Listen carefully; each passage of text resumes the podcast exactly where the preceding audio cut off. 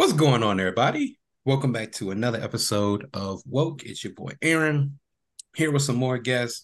Brought my boy Jeffrey back, brought his brother and my very best friend Jared back, brought my other close friend, my other best friend Andrew back, my cousin Steven is back, I'm back, we all back, back in black, ACDC, Black Panther Party, don't matter, it's back, we back. Let's get it. All right, fellas. Y'all ready for the conversation piece today? Mm-hmm. Okay. Well, before we get there, I do want to give a shout out to my sponsor at Chale Clothing. Everybody knows I've been sponsored by them for a while. Definitely love them. Definitely appreciate them. Go and show them some love yourself. That's C H A L E clothing. Go get you some nice t shirts, hoodies, hats. They have new caps out now. So if you're looking for new hats, trucker hat style, um, or regular cap style, baseball cap style, they got them. Go check them out at Chale Clothing at C H A L E Clothing. And also check out my other sponsor, my brand new sponsor, Katana Creations on Instagram at Katana underscore creations with a K, all one word. Does great um, embroidery work, um, any type of anime you want, Marvel superhero, DC superhero, whatever you want. The brother does it. The brother's fantastic. Just DM him and he will work with you, get you a price and design that you want best. That is Katana Creations. Again, creations with a K.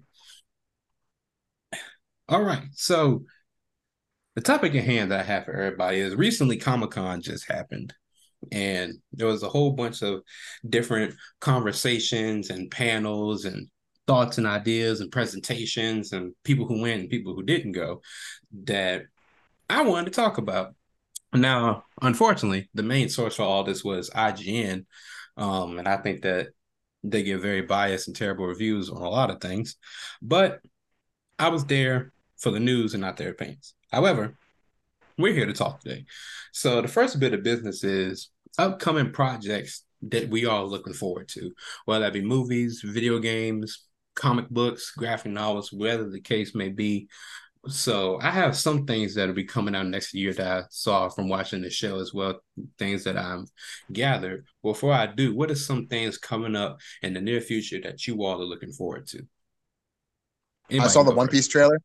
Oh yes. I saw the One Piece trailer, and it didn't look mm. horrible. Right. For the Netflix show.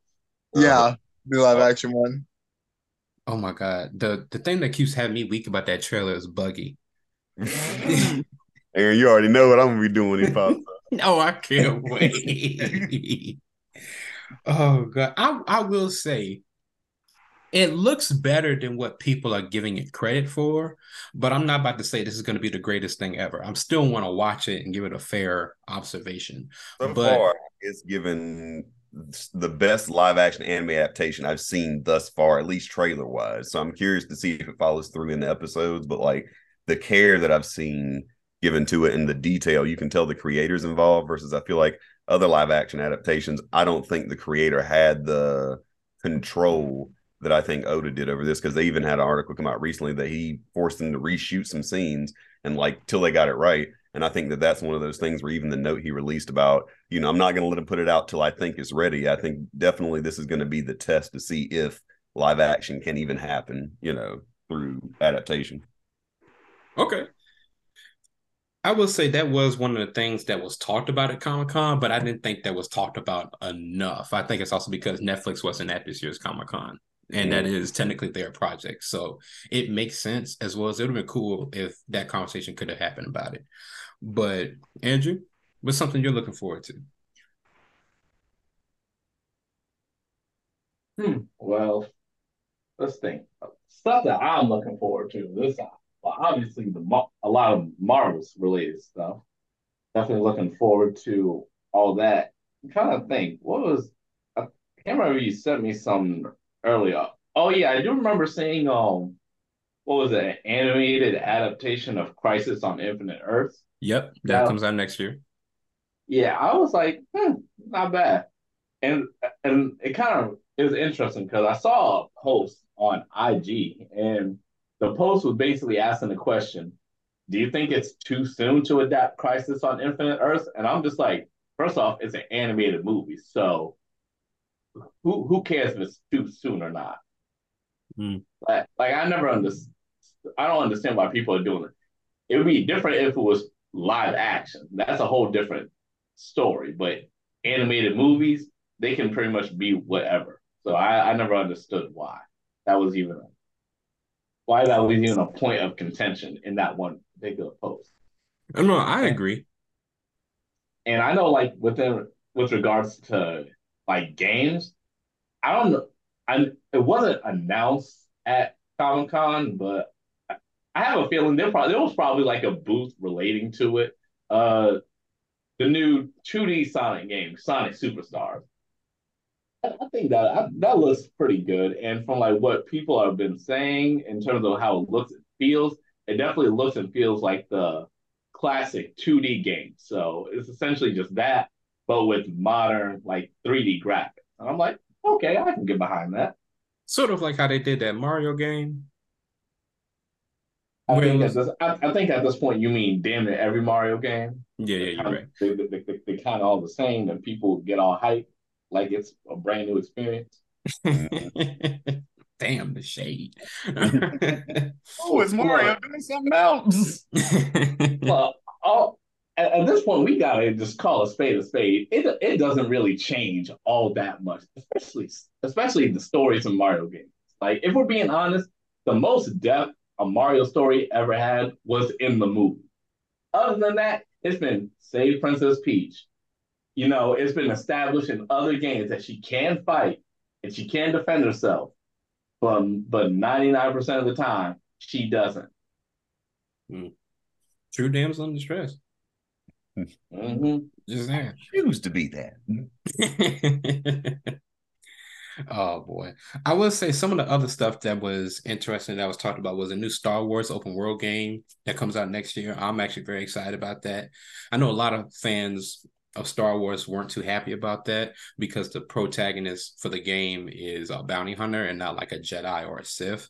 But I'm like, okay, if you want to play as like a Jedi, then go play the Star Wars um, games that recently just came out. Um, uh, why am I blanking on the name right now? But they're good too. Fallen Order. Yeah, Fallen Order and the one the the sequel to that game. Go play those games because they're basically an open world game as well. But I'm excited for that one personally. Um, of course, the Spider Man game coming out. That's been getting a lot of buzz. Oh yeah, I, I don't know why I forgot about that. Yeah, Spider Man Two, and it's just like somehow, some way, I gotta give me a PS5 because I got to play that game. I got to. You got to. You and Jeffrey both. Come on now. I got to get on the train, baby. Oh, and speaking of Spider Man 2, I, I, I, love me personally. I just love the fact that they done they gave Miles like some locks. I don't like. Because I just love locks, and just to see Miles Morales have, I'm like, I love you, Insomniac. I love seeing differences because he killed that fade in the first one. I'm like, all right, let's see what number two got. I like new looks. I love when they give characters new styles, hair, and I yeah, I love all that. Oh yeah, and it's a good way to show you that time has passed by too, like a very mm-hmm. subtle way. Yeah. Um, what was some other things that came out recently? Um, Aaron, Aaron, was it um, was it IGN that made that video the uh over exaggerated swagger of a black teenager? Yes, they did. they see this stuff like that is why I have very little respect for IGN, especially considering the fact that I'm a fan of the Sonic the Hedgehog series. At this point, it should be common knowledge that like IGN just has like bias against them. Like I won't forget there was a there was a few years back, but one of the there was like some panel, just not even a panel, there were just IGN people talking and they and someone asked a question, uh, is Sonic good? And then uh, some and then another IGN person, said, well, Sonic wasn't Sonic was never good. And like ever since then, IGN has just never been in the good graces of the Sonic community. Because whatsoever. Because they have people who are in charge, and it's like it's the one black dude they got. I can't stand his ass, but they never have objectivity when it comes to things. Like when when things like that happen you can give your opinion but your opinion is not all the time is exactly what it was there are some things that definitively come out that are bad or good like the eternals the marvel movie it was bad objectively it was bad however i do know people who do like that movie and that's okay. But then you got something else where objectively, like one of the more recent Sonic games was very good. It was one of the best selling games last year. Um, which one was it, Andrew? I know you played it. Oh, Sonic Frontiers, and as a, and as a matter of fact, not like a couple months ago, it surpassed Sonic Heroes as the highest selling 3D Sonic game. And that objectively makes the game successful, in my opinion. Regardless if you like, I'm not the biggest Sonic fan, but I'm going to recognize that that right there is successful, and I think leaving at that is fair. And not and and just kind of like just kind of go more with that because of how successful the game has been. This talk there's been like these talks about oh Sega giving Sonic Team bigger budgets for future games, which means that they can bring it more people onto Sonic Team, like the team that develops Sonic games, so the games can get bigger and better. So this is a win-win for Sonic fans. No, I, I agree. And some other stuff that happened um, at Comic Con was there's a new announcement for um, a Teenage Mutant Ninja Turtle game based off the most recent graphic novel called The Last Ronin. There'll be a sequel to that story, which I'm actually excited for because I read it and it was very good. Um, updates on shows. The Boys, a very popular show, is getting its it's like excuse me, it's like another spin-off show. Um, basically like a, a university where supers train. Think about like very gritty X-Men or extreme, not even extremely dangerous my hero because that's already dangerous, but a very a different version of like My Hero Academia. Um, Invincible season two. Can't mm-hmm. wait for that. Oh, I, I can't wait for I that. was looking at the uh, cast. They uh, did the guest cast list at the end, and I was like, "Oh, they've got some heavy hitters, especially with Sterling K. Brown and even Tatiana Maslany." But Peter Cullen, who is who is he specifically? Peter Cullen is gonna be this new, well, not new, because I've I've been reading it. Peter Cullen is is playing this one. I don't want to give it away, but he's playing oh. an important character that plays a part in a very big storyline. Oh, he was the voice of Optimus Prime. Okay. Yes, he was the voice of Optimus Prime, but I forget the character's name. But he plays uh, basically a high diplomat who is in, who's in charge of a correlation that protects all of the universe. And mm-hmm. I'm just going to leave it right there because it is a lot and it's very good.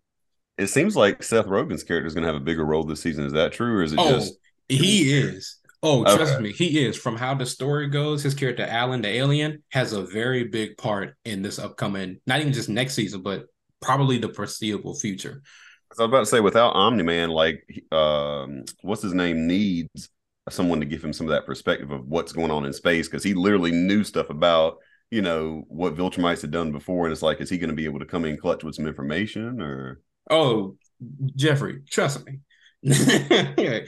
Trust me, he's gonna be very he to an extent an ace in the hole. Ooh, I'm trying to think of a good comparison of who and what he is. Let let's just say for la- for not giving away anything in the Invincible storyline, that he is like I don't want to say a spine, but he's like legs. Mm. You you can figure out a way to maneuver this, but you rather walk. Like you rather be able to have legs. Like mm. if, if that makes sense. I I got to see what the plot line is. I think I know what you're talking about. I think I'm gonna love it. Yes, yes, he's very important to the story, and I I love his character. So I'm glad that he's gonna be more heavily involved. Hold on. So you said uh among like the people that are lending their voices to it, you said uh you said Tatiana Maslany. Yeah, there's gonna be. I'll even give you the whole list. It's got Chloe Bennett, Rob Delaney, Luke Macfarlane, Jay Pharoah, Rhea Seehorn, Kari Wahlgren, Chantel Van Sotten, uh, mm. Cliff Curtis, Calista Flockhart, Scott Nair- McNairy, Lea Thompson, Camden Coley, Peter Cullen, of course, um, Tim Robinson, Eric Bauza, Sterling K. Brown, Tatiana Maslany, Daveed Diggs, Ella Purnell, Lincoln Bowden, Josh Keaton, Paul Tompkins, Ben Schwartz, and Phil LaMarr's name definitely popped up. Mm-hmm. Mm. I think I have an oh. idea who Phil LaMarr is going to play. Same thing with Jay Pharoah. Oh, really? Yeah. I'm I definitely, de- definitely, I definitely recognize Ben Schwartz because he's the he's the current voice of the movie iteration of Sonic the Hedgehog. So I definitely recognize that oh, that that, that person. Did you say Rhea Seehorn? Yeah. She's in Better Call Saul. She's Kim. Oh, okay. Wait. Really? She's Yeah. what? Huh. She's in Better Call Saul. She's Kim. She's the deuteragonist. I didn't know she did voice acting. Me neither. It seems like a lot of these people are getting into it because I haven't really seen even Daveed Diggs do a lot of voiceover until he did Little Mermaid recently. Oh, she's a phenomenal actress. if they're bringing on all these heavy hitters, then it's definitely gonna equal to what the story has been so far and where it's gonna go. And it was interesting because they when they pulled in all the names, they left the center one uh like blank until the very end, and Peter Cullens was there. So I'm guessing that also has something to do with the type of character he's going to play. Oh yes, and let me just tell you, he is perfect for that character. Trust me. Like That man's because 81 years old. He's bringing the gravitas to the role. exactly, like he he's up there in legends when it comes to voice acting. He he's arguably top top three, top definitely top five. Yeah, no, that that that's a fair assessment. Now, the, the only the only reason why I asked, uh, to be clear, if I heard Tatiana Maslany was just because I, I don't think she's a bad actress, but She Hulk just did not do her any justice, and I would definitely have to see what she does outside of that in order for her to get back in my good graces. What was she known for? Was it Orphan Black? I forget. I think that was what she got famous for. I need to look it up, but there was something I haven't seen that was the reason people really loved it, but I can't. I don't think I ever saw it, so I need to check into it. Hmm. Yeah, it was Orphan Black. Okay. Mm-hmm. Well, thank you for that because I did not have that answer. But thank you. Oh. Um, but moving right along with the next question. Before we do, I do want to give another shout out to my sponsors, both Chalet Clothing and Katana Creations. Um, I'm excited to partner with Katana Creations. They have wonderful, very cool, and very unique embroidery styles that you can get for hoodies and t-shirts. Um, the brother's very very down to earth, very nice guy. Um, I talked to him recently, and he's definitely looking for people to not just enjoy his brand and what he does, but also to support and also to spread the word because it's more than just about him making a dollar. It's about him giving you a sense of comfort because he always says that. Well, he told me he always says that when you find comfort in things that give you life, it gives you more energy to the things that you love. And hope that made sense. Hope I don't sound crazy. Really good guy, really good brand, and also the OG brand, Chale Clothing. Can't forget them. Go check it out. And what else they got new? They got something new coming out. I forget what it is, but they definitely, like I said earlier in the show, they do have new hats out. If you want to go check them out, go see what they got, and you can definitely go hit up your boy on Instagram at underscore lens 15, and I can give you my promo code 15% off. Uh, before we move on, did Jared have anything to say, or is he waiting for something to come in and be like, "Nah, that's wrong"?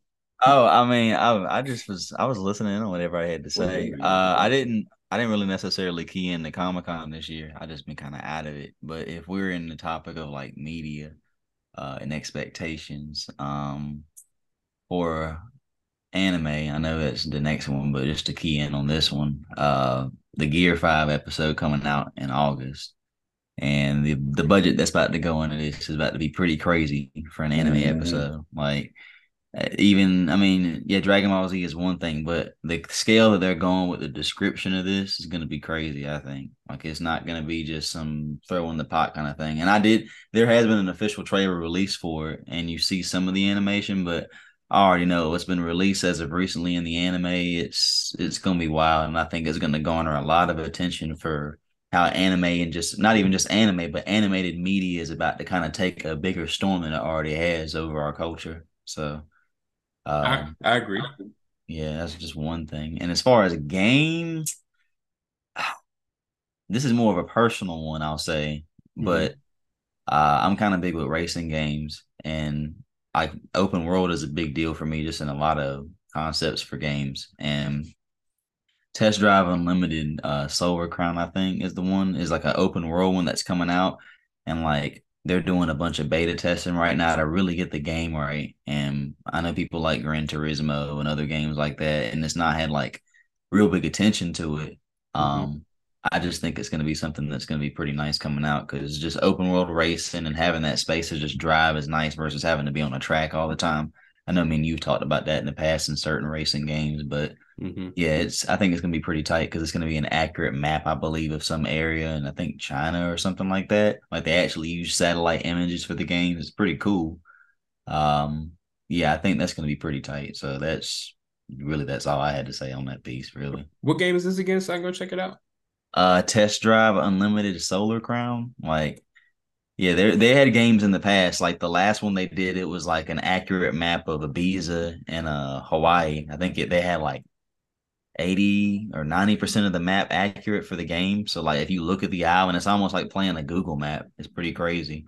Uh so that was just cool to me at the time. And I mean, if this game is anything like that, it's gonna be pretty tight if they take care of it and take their time with trying to map it out correctly and having a good quality of gameplay. So Okay. that's the main thing with that. I appreciate it. I'm definitely gonna check it out myself because I was having this conversation with one of my other friends, and I was telling him how I'm excited that fighting games are coming back with now like Mortal Kombat, Tekken, um, uh, Budokai Ultimate Tenkaichi 4 is gonna be coming out.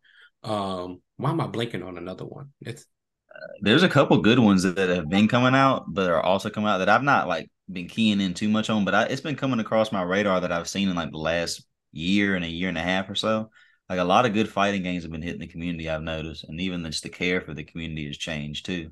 So yeah, especially with like Dragon Ball Z coming back into the fold and it actually being established with fighters at first, but now like the Budokai concept and going even further with that, oh yeah, like it's about to change the game for technique and gameplay and online. Because I I don't know for how many years I've seen on comments on YouTube, Instagram. Oh yeah, this was Tenkaichi three or something like that. We it wouldn't go like this, this, that, and the other. So like it's gonna be interesting to see that gameplay in today's climate for online gaming, honestly, and how that affects it. I agree. All right, fellas, moving on to the next topic. We're talking about DC. I know me and Jeffrey been waiting to have a little bit of this conversation. I know me and Aaron to talk about this from time to time. And Stephen, you said something interesting that I want to bring up in a little bit about the future of DC. But before we get to that, what are some Oh, DC? man, one more thing Mhm. that I'm excited for. The Danny Phantom graphic novel just came out, and people say that it's actually good. Ooh. Mm. That's right. Yes, because we did. We talked about it last time. I got to go to Barnes and Noble and get my copy. Yeah, I gotta get mine. I'm excited for it. Thank you for bringing that up. Yes. Oh, speaking of that, uh, Todd McFarlane. Um, if if you know who Todd McFarlane is, you know who he is. If you don't, you know who he is without Um, even know who he is. But basically, he talked about how he has other Spawn projects coming out that he released that day, the first day of Comic Con. So if you're a big Spawn person, go check those out. Um, I hope that a new Spawn series can come out. Also, real quick, to bleed and to blend into this topic of basically what DC projects are we coming coming out that we're both looking forward to and we're skeptical of. Um, something that's coming out is uh, recently DC made it was a blank piece of paper, but starting next year they got quite a few animated movies coming out. So I think that that's pretty cool. So I, it's like blending that one and blending this one. But to pass it to you all, what are some DC projects that you are both excited for and some that you are skeptical of or worried about?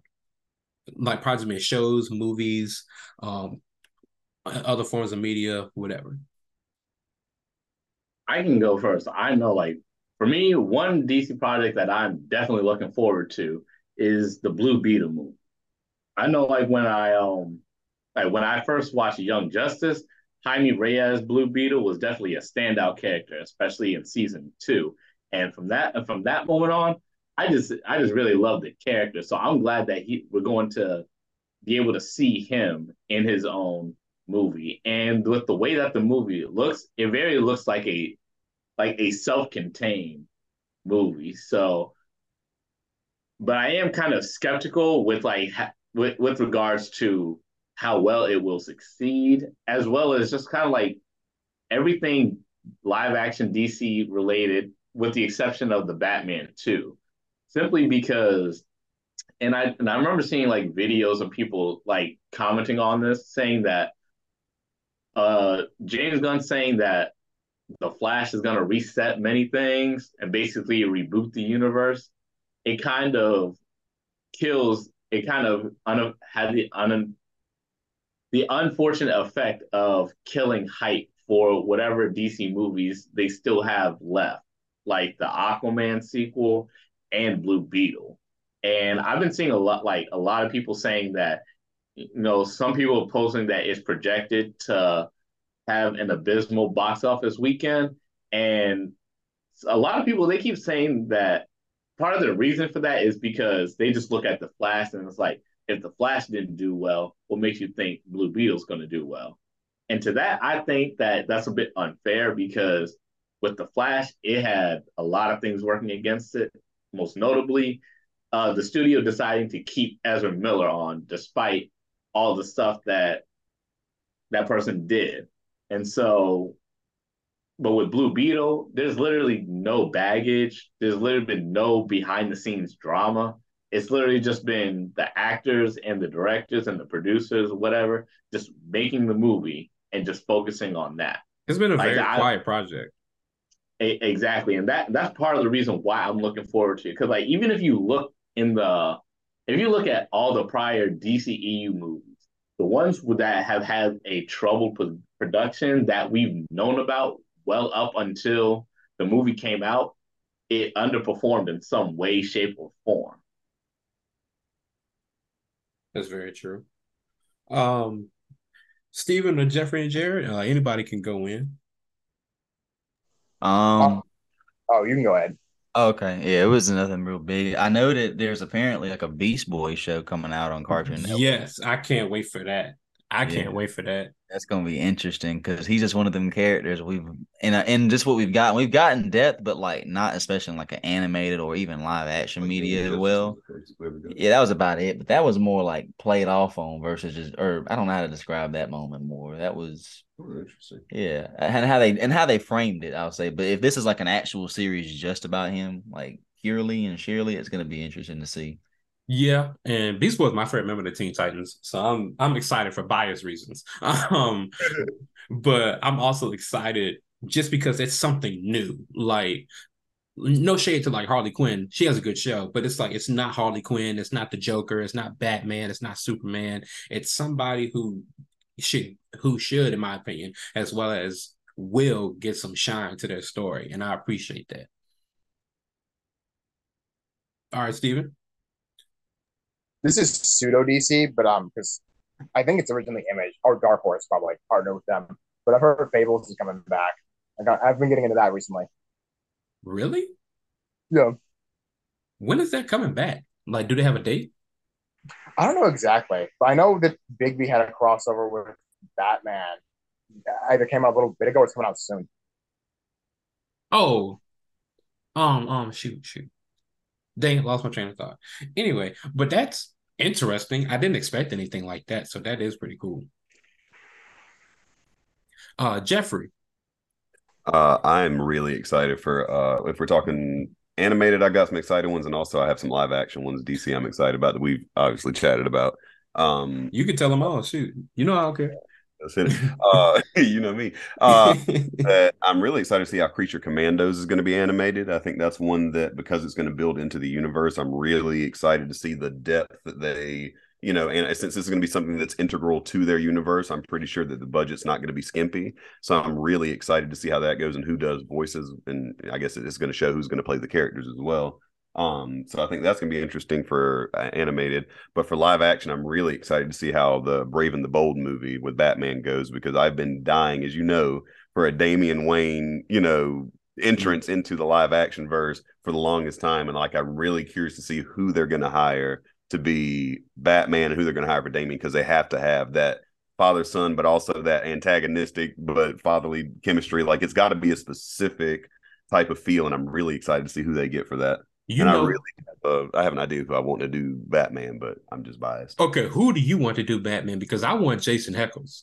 That's exactly yeah. Jensen Ackles, like I've loved Supernatural for the longest time, and he's even said back when he first started the show, like that he wanted to play Batman someday, and he's done some of the voices, and even I think he did Batman's voice for a recent project that came yeah. out this past year. What was that one called? A, I think it was an animated one. Yeah, yeah. He, he's actually yeah, he's voiced Batman for like a lot of different projects. So it so it if he ended up playing him in live action, that's that wouldn't be a bad choice because he's already played him before. It's mm-hmm. like it's kind of like how some people have said for the longest time they would have they would they would have liked to see um Kevin Conroy as an older Bruce Wayne in like a Batman Beyond project. It's like I can see that. Mm-hmm. And I, you know, Oh, go ahead. My bad. Oh no, I was just saying, like with Jensen, I think he's also somebody I could buy as the father of someone Damian's age, but still someone who is a Batman in his prime. Like it still is a good age gap, and like because he's not fifty yet, he's in his late forties, I think, or mid forties. Yeah. I'm like, that's the perfect range to have a Damian who's about 11, 12, like that type of chemistry. I think they definitely. We've even seen him have that with characters on Supernatural.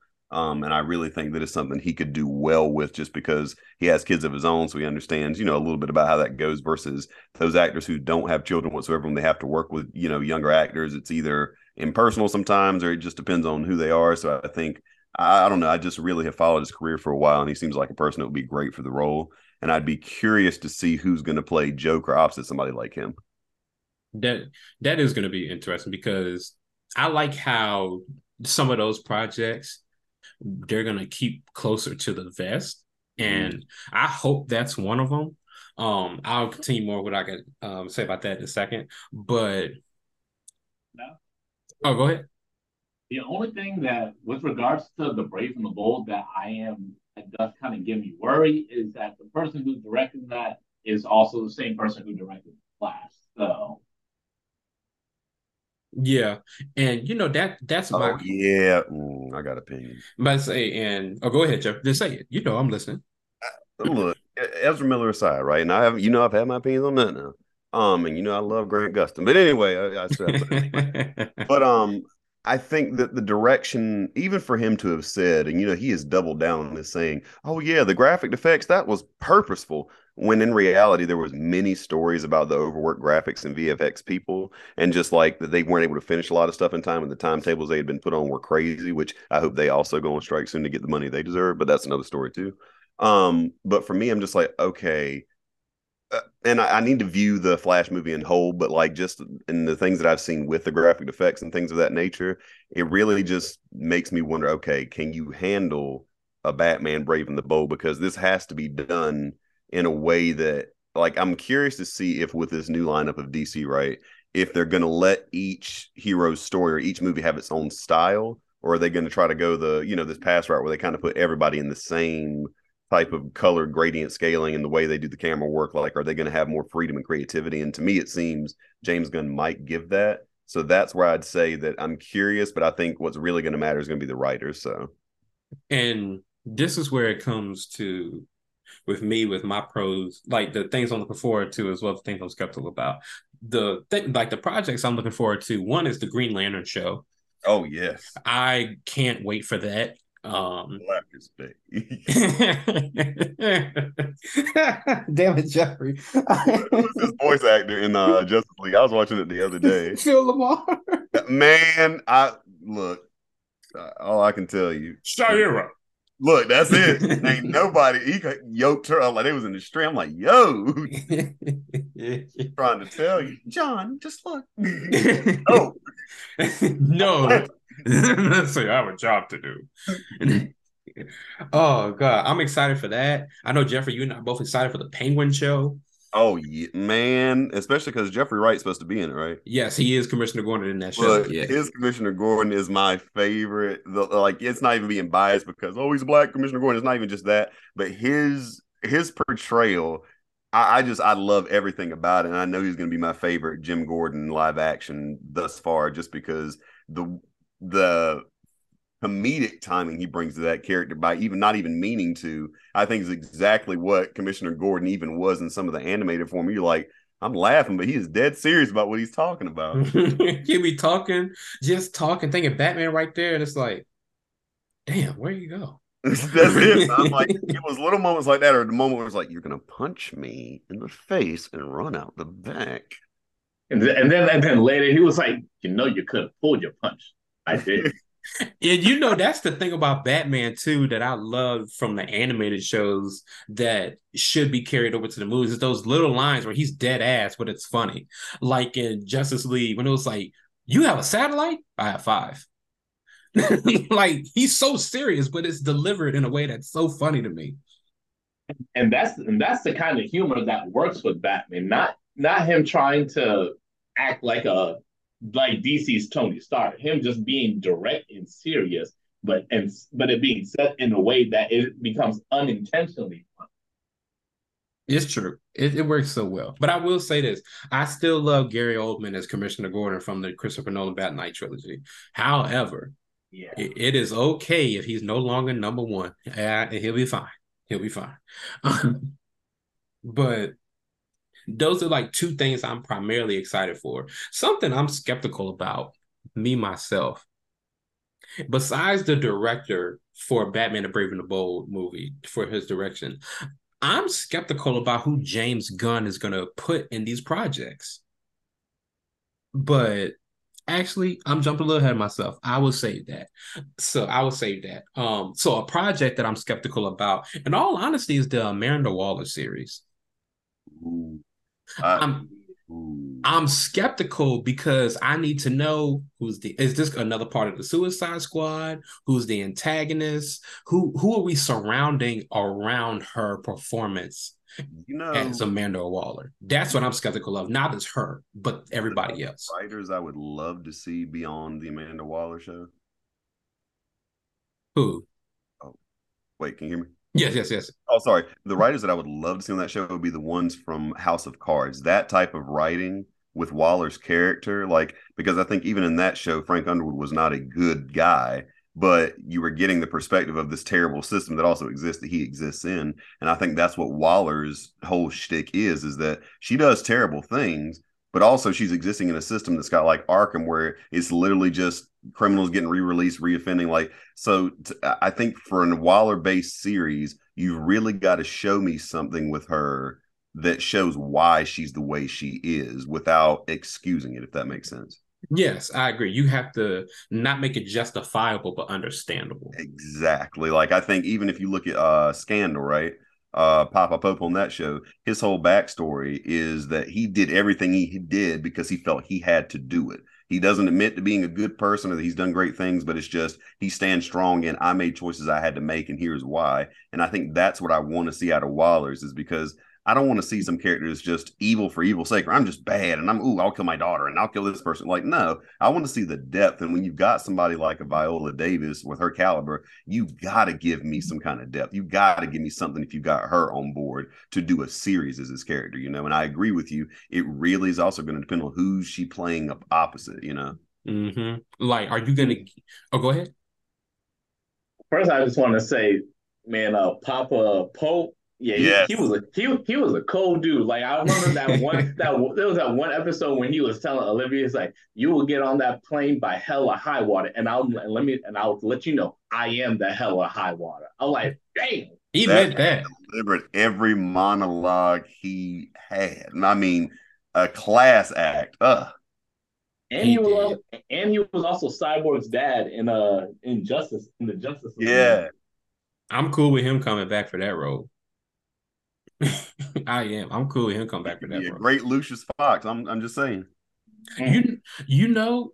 I remember one day, um, Jeffrey, you, Joe, and I were talking about how Lucius should be not in the James Gunn DCU, but in like the Batman verse. And I still think that they should go with someone not like old, but not like real young. I think they should yeah. go with someone like in their early 30s.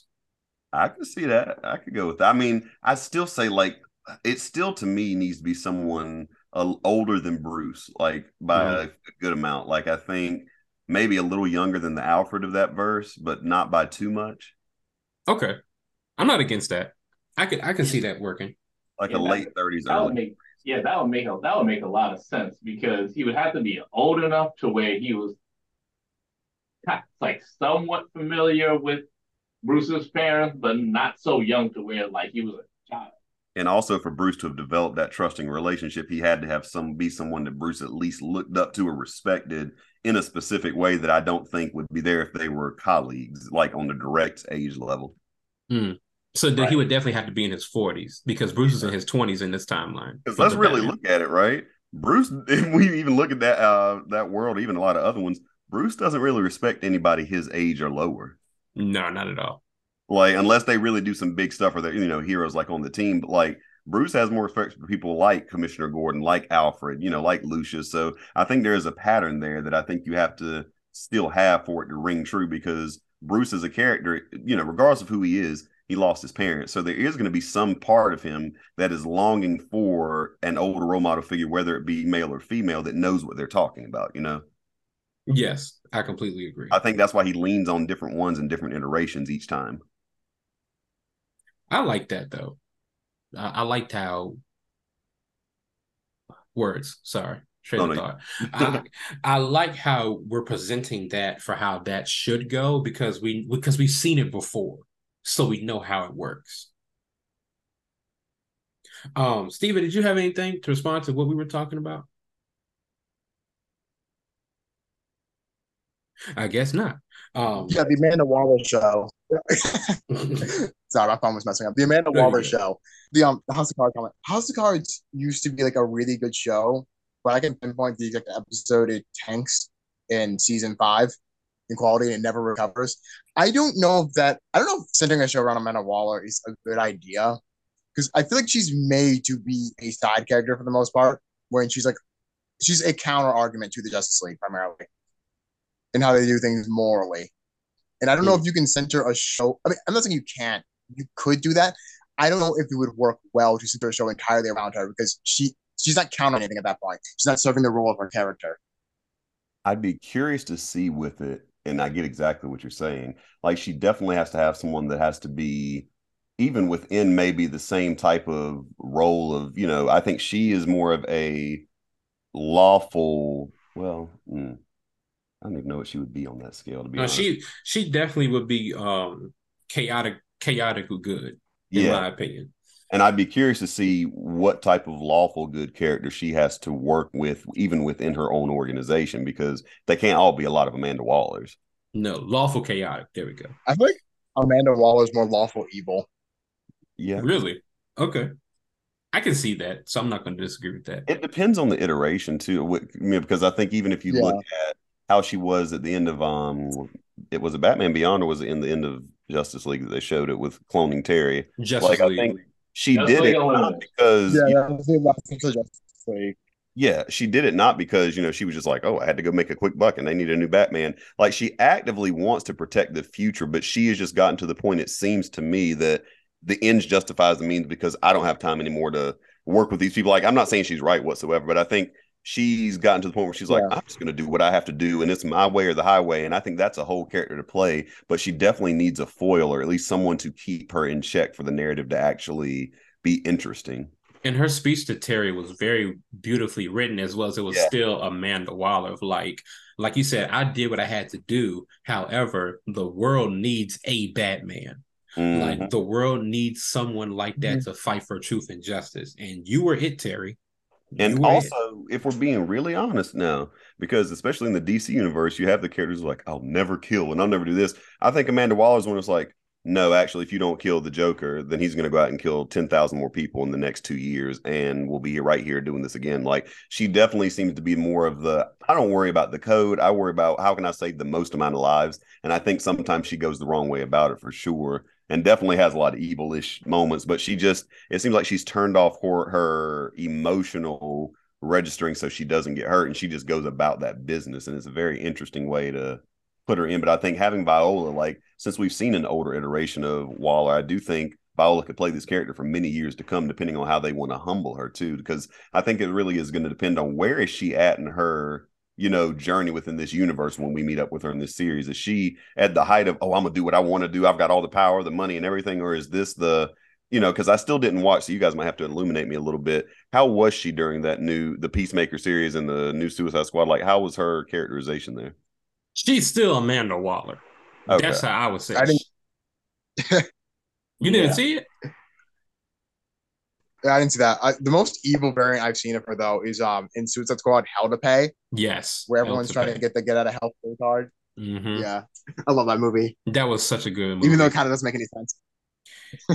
it was literally a movie they said fuck it and it worked Yeah, oh boy I love the concept of a get out of hell free card. no, and it's like it really worked, which is the crazy thing about thing it. that works too. It it does, it does, but it's really good. Like if for anybody listening, if you have not seen Suicide Squad, Suicide Squad Hell to Pay, go watch it. It's on um Max, used to be HBO Max. You can find it DVD wherever. It's a good watch. Um, so following up with that, uh, I mentioned him earlier, but staying on the DC train, talking about James Gunn, what are some what are your thoughts about how he's going to handle the DC universe now? Because we've seen like the castings for Superman Legacy. I would say that so far, I like Clark and Lois. I'm just still curious about why there's other heroes in this movie. Like and I'm just gonna say this right here. I love Nathan Fillion. He should not be Guy Gardner, Green Lantern. I'm sorry. He's too old. His time has passed. He, like if had this been 10, 15 years ago, he definitely could have been a good Hal Jordan. But n- no, I don't see the point of him being that character, and I don't see the point of using that Green Lantern. Just being completely real. But what do you all? What is some of you all's thoughts about how he's gonna move forward with some things? I mean, I think the difference between him and even a like you know I enjoy I'll, I'll, make a comparison with the MCU right? When we see what he did with Guardians and compare that you know to Taika Waititi's you know with Thor Love and Thunder and also Thor uh, Ragnarok I think that if you know a lot of people have their opinions on Thor 4 uh, I have my own as well and I don't think Taika really kept the vision. I think he just is a great creative but sometimes trying to keep that vision in a serial sense can be hard whereas James seems like he has hit it you know, out of the park each time he has done, you know, at least Guardians. So I think it's going to be the fact that he's a big fan of a connected universe, especially when he, uh, I think he, he was the one that mentioned that he watched stuff like Young Justice and Justice League and really loved those characterizations. And I think the respect that he has, even for the animated work for the universe, gives me a little bit of hope. Um, but I really think what's going to come down to is seeing that first, that Superman movie, and seeing how he does because this is going to be his brainchild. Like he can't hide behind anything. He is in charge, you know, partially in charge of the studio, and he's written this movie and did the casting and everything else. So I think it's, you know, he's got to stand on business, so to speak, with that first movie. And I think if it's done well, I think it can make sense why all these different characters are appearing. Because think back to what we saw in Justice League, random characters and villains were popping in, you know, all the time because they share the world. And I'd say that's even been a complaint of the MCU's for a while is that it doesn't always feel connected because you can't always get your big name to come in for um you know a big appearance or a small small cameo. Whereas i think if they can keep in mind here the type you know the caliber of acting you know not trying to get somebody who's super expensive for every role there's a great way to have that connectivity done the dc way. But i think you know it's really going to depend on that writing and what he you know is making this universe really have a theme of Sorry if I'm a little long winded with that. No, no, I think that was actually a, a, very good response. Like it was, it was objective as well as it was realistic because you do have to look at the things he has he has done even outside of Marvel. He is a very good director. But I'll give my thoughts in a second. I saw you come off, Andrew. Go ahead.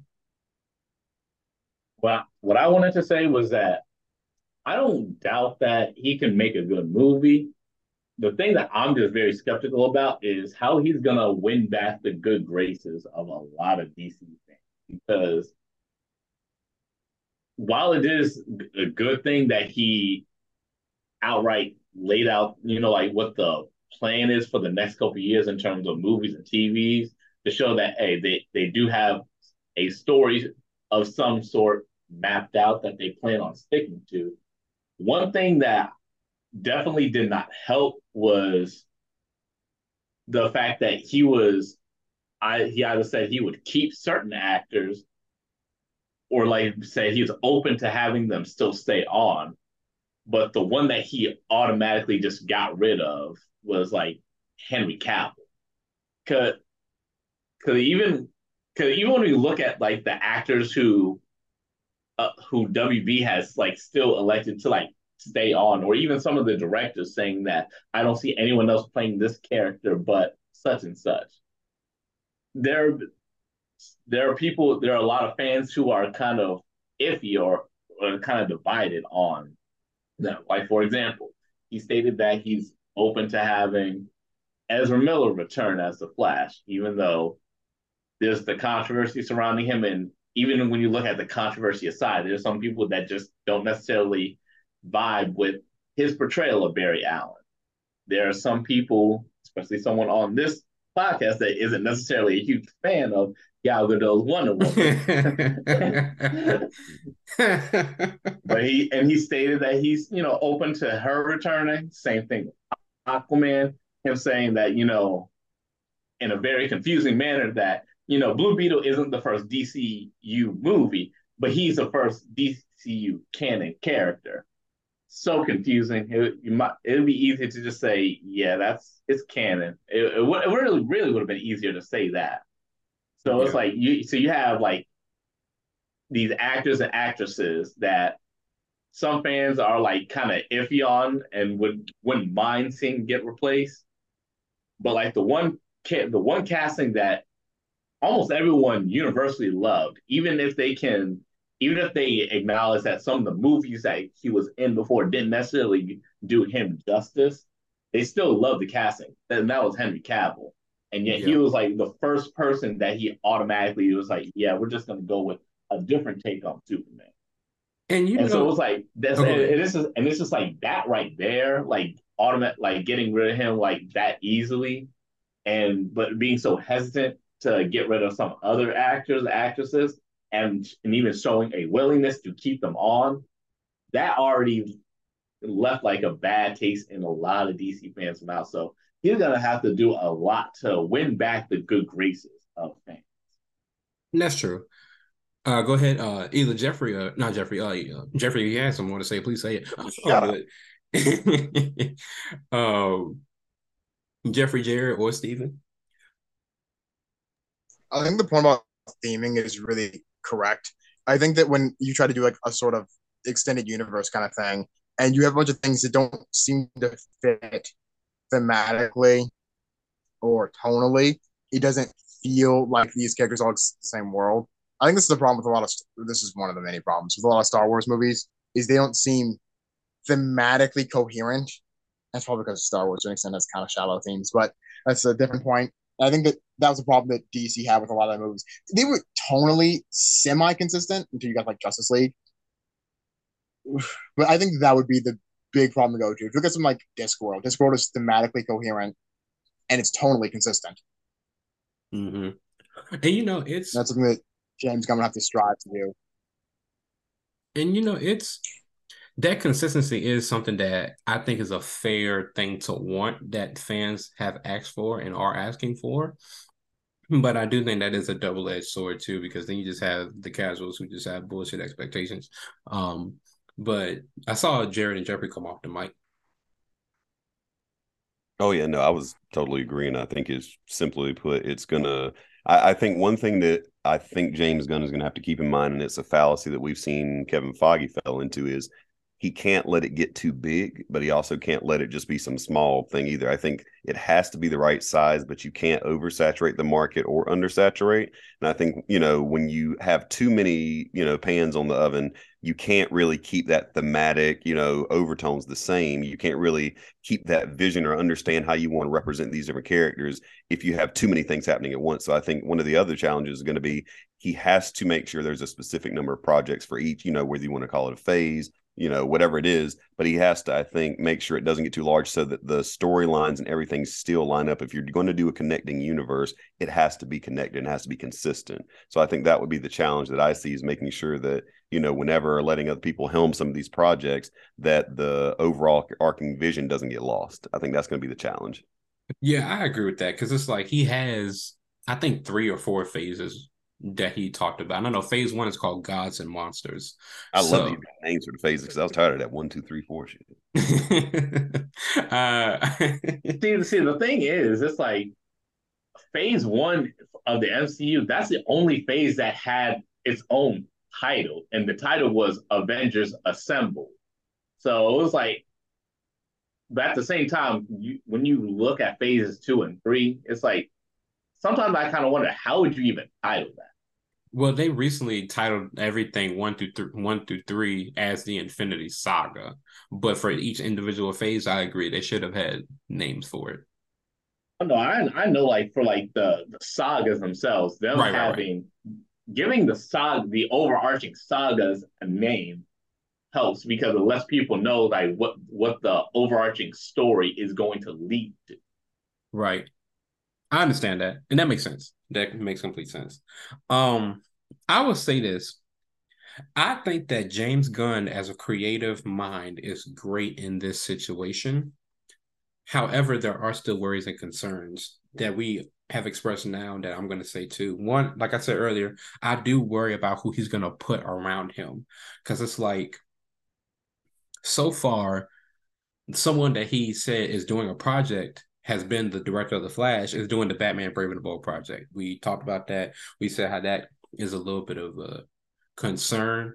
I'm not ready to ride that. I don't want to ride that movie off, but that's just one example. It's like, okay, James, like I'm not putting this all on you and I'm not putting all on him. Like I'm just looking at that. Like, okay, that didn't work, but hopefully this next one does.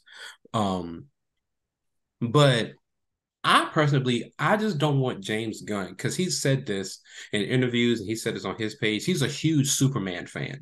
Like Superman was his first hero. It was his dad's favorite hero, who he had a very good connection with before he passed away. Um, they're releasing the movie on his dad's birthday in 2025. Like, and he said that oh, everything in DC starts with Superman. But objectively, if you look at a lot of really good DC movies, objectively, the best ones have been about Batman. Like, because like just being real, they have been the the the um Christopher Nolan trilogy, the Batman, um Michael Keaton's Batman. It they have been more successful than Superman movies. I'm not saying that that's not a good idea to start it off with. It's just is his bias and his love for Superman going to really take this off or is it just going to be something where he's just going to be like the writer of She-Hulk and like, well, I don't give a shit because it's mine. And it's like, okay, cool, that's yours, but it still didn't do good. So it was smart for him to put the responsibility of making the first big movie of the new start on him because he knows how he wants to do it.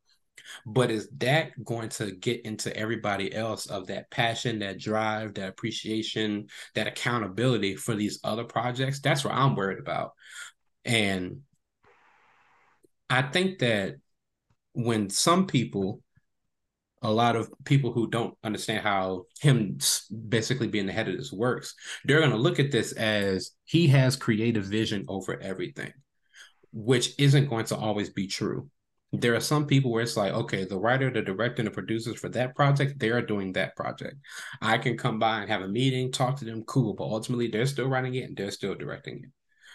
And some people they don't some people may not see that James Gunn moniker or that check of approval and be like, you know, fuck that, I'm not gonna go see that. I'm not I'm not gonna go see that um Teen Titans movie. Oh, I'm not, I'm not gonna go see that Justice League project because James Gunn isn't directing it. I think that's also gonna be like a double-edged sword in this because people generally like him and they like his vision, especially when it comes to comic book movies, that I don't want it to hinder DC, but I can see it being a part of a problem. I think the Batman movies are more popular because people are more accepting of what bat different versions of Batman than they are with Superman. People are very yes. particular with Superman. Yeah, but like true. Batman, you can do anything from like camp to Lego to dark and gritty to literal insane person. Yes, the Lego it's, Batman movie. But killing. People are accepting of. But with Superman, they have a very particular version of him. And that's because Superman falls in I think Superman's too close to the archetype of what it means to, of, of, of the superhero. He doesn't have enough personality traits removed from that general idea to be his own character for people to accept things like that about him. But also, I think a lot of people, he's quote unquote one of the aspirational characters. He's supposed to be a paragon, and people get really particular about that sort of thing. Whereas Batman's like, no, maybe this is just a crazy guy who stands out in the rain dressed as a bat and beats the mentally ill.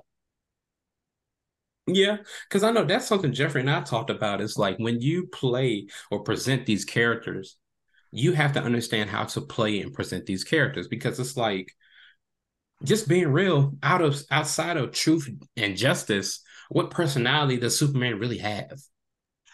It depends who's writing for him i think the best version of superman is the um, superman animated series uh, bruce Timm one Justice League Unlimited that sort of thing. Yeah by uh, tim daly the voice. Yeah. I, I agree with that. That was the best version. Yeah because like, i will because I will say like when it comes to Superman, for the longest time, I I really didn't think he was that much of a like I really didn't I really never understood the hype behind him because I seen because uh, when I was younger I seen like the older ones. I saw like Superman Returns and I would just it didn't really do anything for me. And ironically enough and I know some people think that he wasn't good for DC but when I saw Man of Steel actually made me like Superman, actually care about Superman because instead of seeing someone who was just like, you know, I, I'm here to fight for truth, justice, and the American way, I saw a person who was just kind of trying to figure out what to do in life. And it was just like that one aspect where I was just like, okay, I can I can understand that and I can relate to that because at some point we all go through life just trying to figure out what we're supposed to be doing. And. And that that's why I personally like Man of Steel because I felt like it actually connected.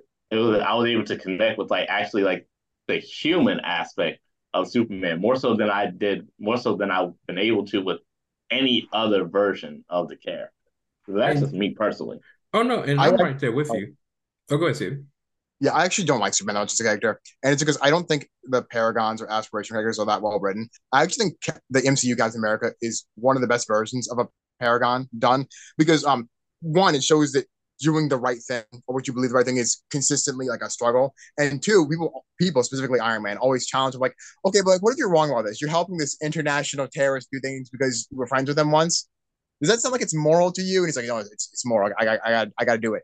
And it's like, okay, but are you sure though? And he gets the he, he suffers consequences for it. But the narrative still kind of is he's right. And at the end of the day, he is right about Bucky being still in there because he was mind controlled and you understand what's coming from. It's a struggle for him to consistently do good. It's not ever, in my opinion, a struggle for Superman to do good. It's not like a maybe you shouldn't be doing this kind of thing. Man of Steel kind of just on that a little bit, but I don't think it does a good job of it. I would say that I did like the part in Man of Steel where he has to kill Zod because that was the realization for like when Aaron's talking about trying to figure it out that sometimes doing the right thing means doing something that drastic. And we don't really see Superman do something that drastic until it's injustice. Like everybody, well, damn near everybody loves the injustice version of Superman because he now he kills people. His moral compass is off. And it becomes a whole thing of like, oh, that's what we want to see. That's what we want to get because people are tired of the Boy Scout. That's what it is. You actually know what the best version of Superman is, in my opinion. What? Uh, Superman versus the Elite by uh, Alan Moore. Have you read that one? I will go look into that. I'm not too too. I have. I've, I've, heard it. It's it's pretty good. Yeah, someone um that one challenges. Well, why doesn't Superman kill people? And I think that's a it makes a really compelling point as to why he doesn't. I think Alan Moore is a really good writer, even though he's like a crazy guy apparently. Oh wow. isn't, he, isn't isn't isn't he the same dude that wrote Watchmen? Yes. Mm. Oh yeah, Watchmen animated movie coming out next year. Can't wait for that. Mm, Alan Moore will probably hate it. yeah, is this one thing I've noticed? It, regardless as to how fans might feel about it, whether it was the Zack Snyder movie, the HBO series, he just does not like works of his being adapted at all. There is one exception actually, and it's an episode of Justice League. I think it's Unlimited, where uh, the man for the man who has everything with the plant. That's mm-hmm. an adaptation of an Alan Moore comic, and he actually liked it. he let them put his name on the credits. It's the only one. Wow whoever whoever was in charge of writing and and producing that episode probably will probably flaunting that to all DC writers right now. I think that's fine. Um, I like Alan Moore as a writer a lot. Jeffrey, did you have anything to say before we transition to Marvel? Or you or Jared? Uh, Jared had. Did you have something? No, not really. I mean, I, as far as you know, DC. I think we've been talking about like with the animated series, like as far as Superman was concerned, I feel like that was probably the best portrayal before I'd say Man of Steel that we got to being able what, to relate. Yeah, well, he hell even Superman the animated series. Oh like, yeah, like building him up from that point to where he became in Justice League Unlimited. Like you can oh, say that there was true. a character growth that, like, while it wasn't his story necessarily, like he definitely grew from some some from the events that happened within them. Like Justice League is a series kind of establishes that from the regulars from the first season to the second. So I mean, speaking, I, yeah. oh, oh, sorry. Oh no, you're good. Go ahead. Speaking of Justice League, uh, they actually do the Captain America Iron Man thing with the question, where someone like, okay, but like you have all this power. I don't think you're doing the right thing. They have the counter argument, and I think that's one of the things that's a lot of time missing from Paragons is the moral struggle. Mm-hmm. Like they're right, but the world thinks they're wrong. Mm-hmm. Question's my favorite character in that show. Oh, the question? I can see him yeah. being your favorite character, Steven. I love him so much. It, it's crazy because it's like I know he mentioned that people think that he suffers from I forgot what the technical term is, but it's like how you see patterns and everything. Oh, um, they, they, uh, I'm trying to think which character mentions that, but um, what is it? I think it was Huntress. Yeah, I I, think, think- it was Huntress who mentioned it. I think so. I think it's apophenia. Yes, it's how you see patterns and everything, but really, Uh, tendency to see connections where there are none. but he'd be right sometimes. I'm just saying. I One singular, one conspiracy. Best character. oh god, I will say Yeah, it's too. apophenia. Oh, we just Her about double date. the double date. Oh dear God. Yeah, with um him and Huntress, and then um, what is it? Uh, Green Arrow Or in Black Hawk and um Black Canary. And she just wants to kill that one mobster. Yes. Great episode. But I will say real quick before we transition tomorrow uh, to Marvel, Jeffrey, Grant Gustin, and Justice League's Unlimited's Flash are what the Flash we need to see in live action. Witty, funny, Yes. good heart. But it's like, but we Say it, brother Parks too. like that's the Flash. That's the glue of the team. Mm-hmm. I don't know who the fuck Ezra Miller's Flash was. He was basically uh, yeah, yeah. he was just there. I, all I'm saying, the thing, the reason why I always am like, you know, really on it about Grant Gustin's Flash is that the way he portrayed that character, even through the series, even through, you know, when the writing got rough or whatever, it, he always gave the vibe of, I have a good heart. I'm just trying to live my life. I want to help people, but at the same time, I'm just a man, but also got some charm and some, you know, comedic shot. You know, I'm having my funny moments. And I think that he really gave a balanced approach to Flash that still showed those traits that we really like to see of the, you know, little things like, dang, I really am rooting for him, even if, you know, shit is going rough. Like, I really want to see him succeed. And I think that is also what I even saw from Justice League's Flash that I really enjoyed was that connection with him where I'm like, man, I he got a lot to say, but he also really understands the people. Like even when I forget what episode it was, where you see how he truly understands even the villains that he catches, and I'm like, that's such a Barry Allen thing to do and to be, you know, as a hero. And for me, it's just that's the difference between him and even some of the others is that Barry being from Earth, it just happened, you know, depending on the comic you read, you know, that just happened to get the Speed Force and stuff. I think he has a perspective that sometimes the other heroes don't always bring into it. And at the same time, I think that he has a perspective that I wish more Superman iterations would bring to it. You know what I'm saying? Because sometimes it just they always write Superman as I'm the golden boy and I, you know, I'm just a good guy and I'm going to do this. But I want to see him struggle just with human choices and with it, you know, things within himself. I don't want it always just seem like, oh, yes, I know what's right because I'm me and I'm Superman. Like, ah, we've seen that. Like, give it a rest. Exactly. And it's like, well, quick thing too. It's like, I think, I don't know if you're talking this episode, but one episode I recently watched was the Christmas episode where he was trying to just get a toy for these kids. It got destroyed in a fight. And the guy, he, the criminal, he's like, I'm still going to turn you in, but can you help me fix these toys? It's for the kids. Mm-hmm. Like, and you're someone who values knowledge. Don't you think that you wouldn't want to give kids the value of knowledge for Christmas? Basically, convinced him. He fixed the toy, still sent him to jail. He still got the bad guy Christmas present too. That's the Flash. That's it. That I mean, straight up, it's it's somebody that you see that just has. I think that's the other piece that Grant Gustin brings that whoever plays the Flash has to have that Ezra didn't. You have to have that almost like contagious, like you know, personality. You have to have something where it's like, man, even if I'm in a bad funk, like I could really see myself, you know, getting out of it with talking to this dude. This is just somebody that I could really not even just look up to, but just someone who I'm like, wow, I want to aspire to be that type of like person. I think that that's what's been missing, and I think that's what they really would have to do with the next Flash. Yeah. Like he's like someone that just has that infected, infectious, positive vibe. Mm-hmm. And, and and the thing is too is like his positivity is cues is is confused for um being naive Exactly. when it's when it's really not because he does have a childlike nature but it's not um naivety it's we can really call it just being hopeful It's but playfulness too. It is. It's very much. Because like he's always cracking a joke. He's all, like no matter how dangerous the situation is he's gonna be funny. That's And who he is. think of it like this: for someone who moves at super speed, it don't always everything doesn't seem that serious because it feels like they have time. Like, so yes, he's going to have a part of himself that even when he's wrong and doesn't get something, like he's going to feel like, okay, well, as much as they're freaking out, I'm literally moving at the speed of sound, you know, or, or faster, and it's like there, there's time. We can figure it out. I, I can go into flash time and do this or that. So there would be almost this false naivete that people would see from him. That's more so a no. I actually am a very powerful person that can go backwards and forwards in time. So yeah, we we can take it easy. Let's let's have a good time. exactly But before I move on to Marvel, I want to give another shout out to my sponsors, both Chale Clothing and Katana Creations. Go check them both out. Both amazing clothing brand stores. For Chale Clothing, you go get all your stuff that I've been preaching about for over the past two years now, from your hats, your shirts, your uh, sweatsuits, your tracksuits, your hoodies, all of it. Go get it. And then for my new sponsor at Katana Creations, go get you some cool embroidered anime gear, Marvel, DC, whatever you want. Just DM him at Instagram at Katana underscore creations with a K. Hit him up, work the price out, and he'll have you looking fly. That's Chale Clothing, C H A L E Clothing, and Katana Creations, Katana underscore creations with a K. All right, so now we're gonna talk about Marvel for a little bit.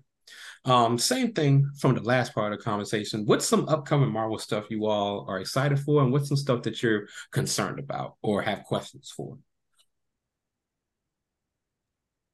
I mean, for concerns, I just my only concern is simply put, where what are we doing? Where are we going? I think that I hate to jump in so soon. Yeah, I, I mean, it's just like get straight to. It's just like I, there's some nice stuff, obviously, always down the pipe, but it's just with the Jonathan Major stuff being uncertain, with every other thing, they're not really delving into as much as I would think they would. Like, uh, where's the precision? And I hope it pops in soon. I think that not disagreeing with you because oh my god, Jeffrey's terrible. Jared, get him. Um, I think that for me, it's okay that I don't know where we're going just yet because it is the multiverse saga. It's gonna be a bunch of different things. We're introducing a whole bunch of new people. I'm not gonna disagree with the point of like, okay, it's cool that we out driving in a nice car, but where are we going? We're going McDonald's. We're going Chick Fil A. Like, I, I, I think that that's fair to ask is where are we going? Mm. However, it's like understanding that this will be a complex storyline, so there is no definitive answer. I think is perfectly fine. However, I'm not going to disagree if you wanted to understand, have a little bit more clarity of where we're going.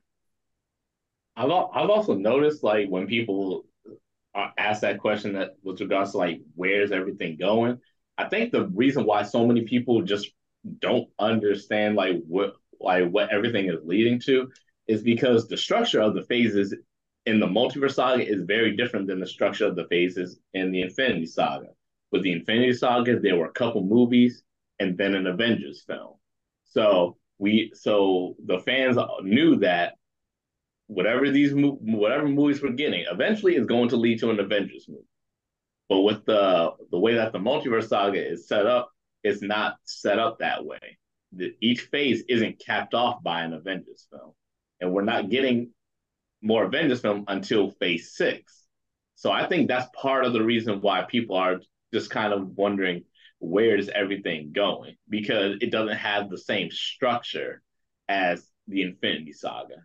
But I also think it's okay that it doesn't have the same structure because in, instead of just trying to do like a rinse and repeat of before, they're trying to do something different so that this saga stands out as opposed to just being like an, an another another Infinity Saga, except with Infinity Stones, it's the multiverse.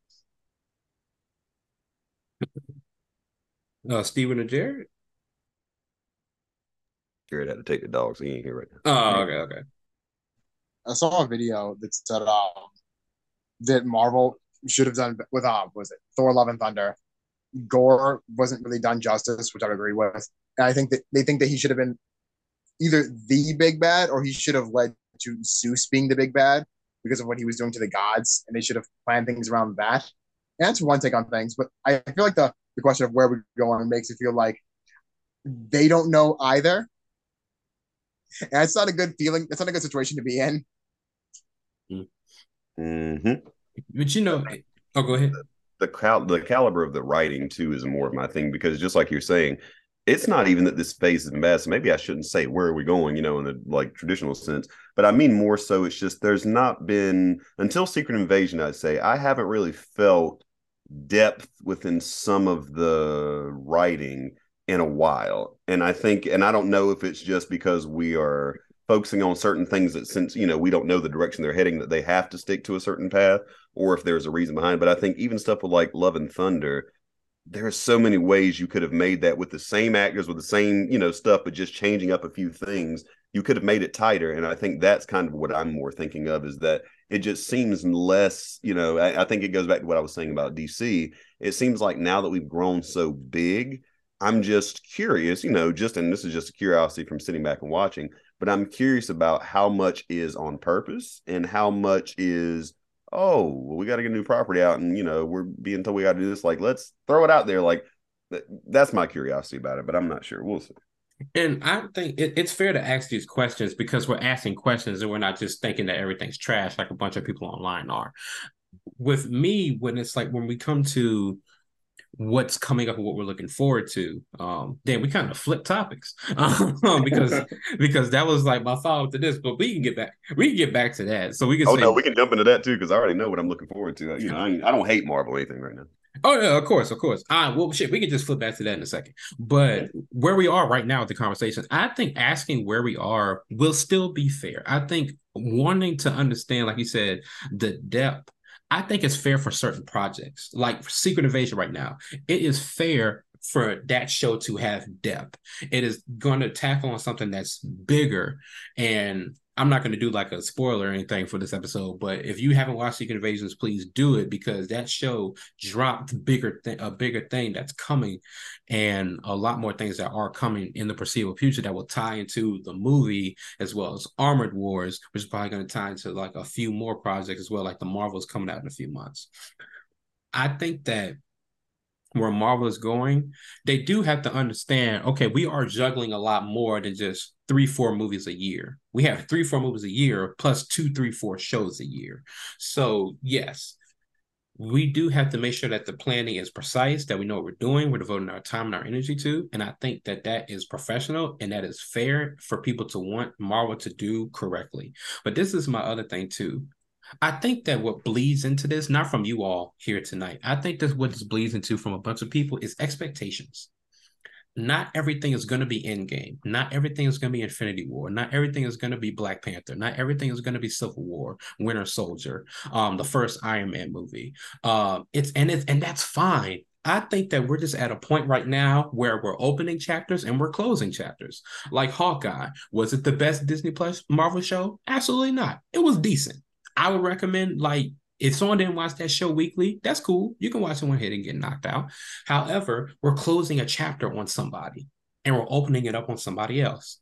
Same thing with um with uh, um, Falcon and Winter Soldier. We're closing the chapter on Steve Rogers. We're closing the chapter on the Winter Soldier, but we're opening up for Sam as Captain America, Bucky, who whoever the hell he's gonna want to be, more like just Bucky Barnes, um, I'll mention some more of that later when we talk about projects coming up. And and um, even like the side character who was working with um, Falcon in the show is going to be the new Falcon, like he is in the comic books.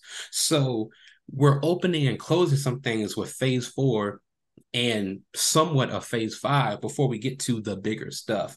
And I think that sometimes that's okay. Like I loved Chris Hemsworth as Captain America.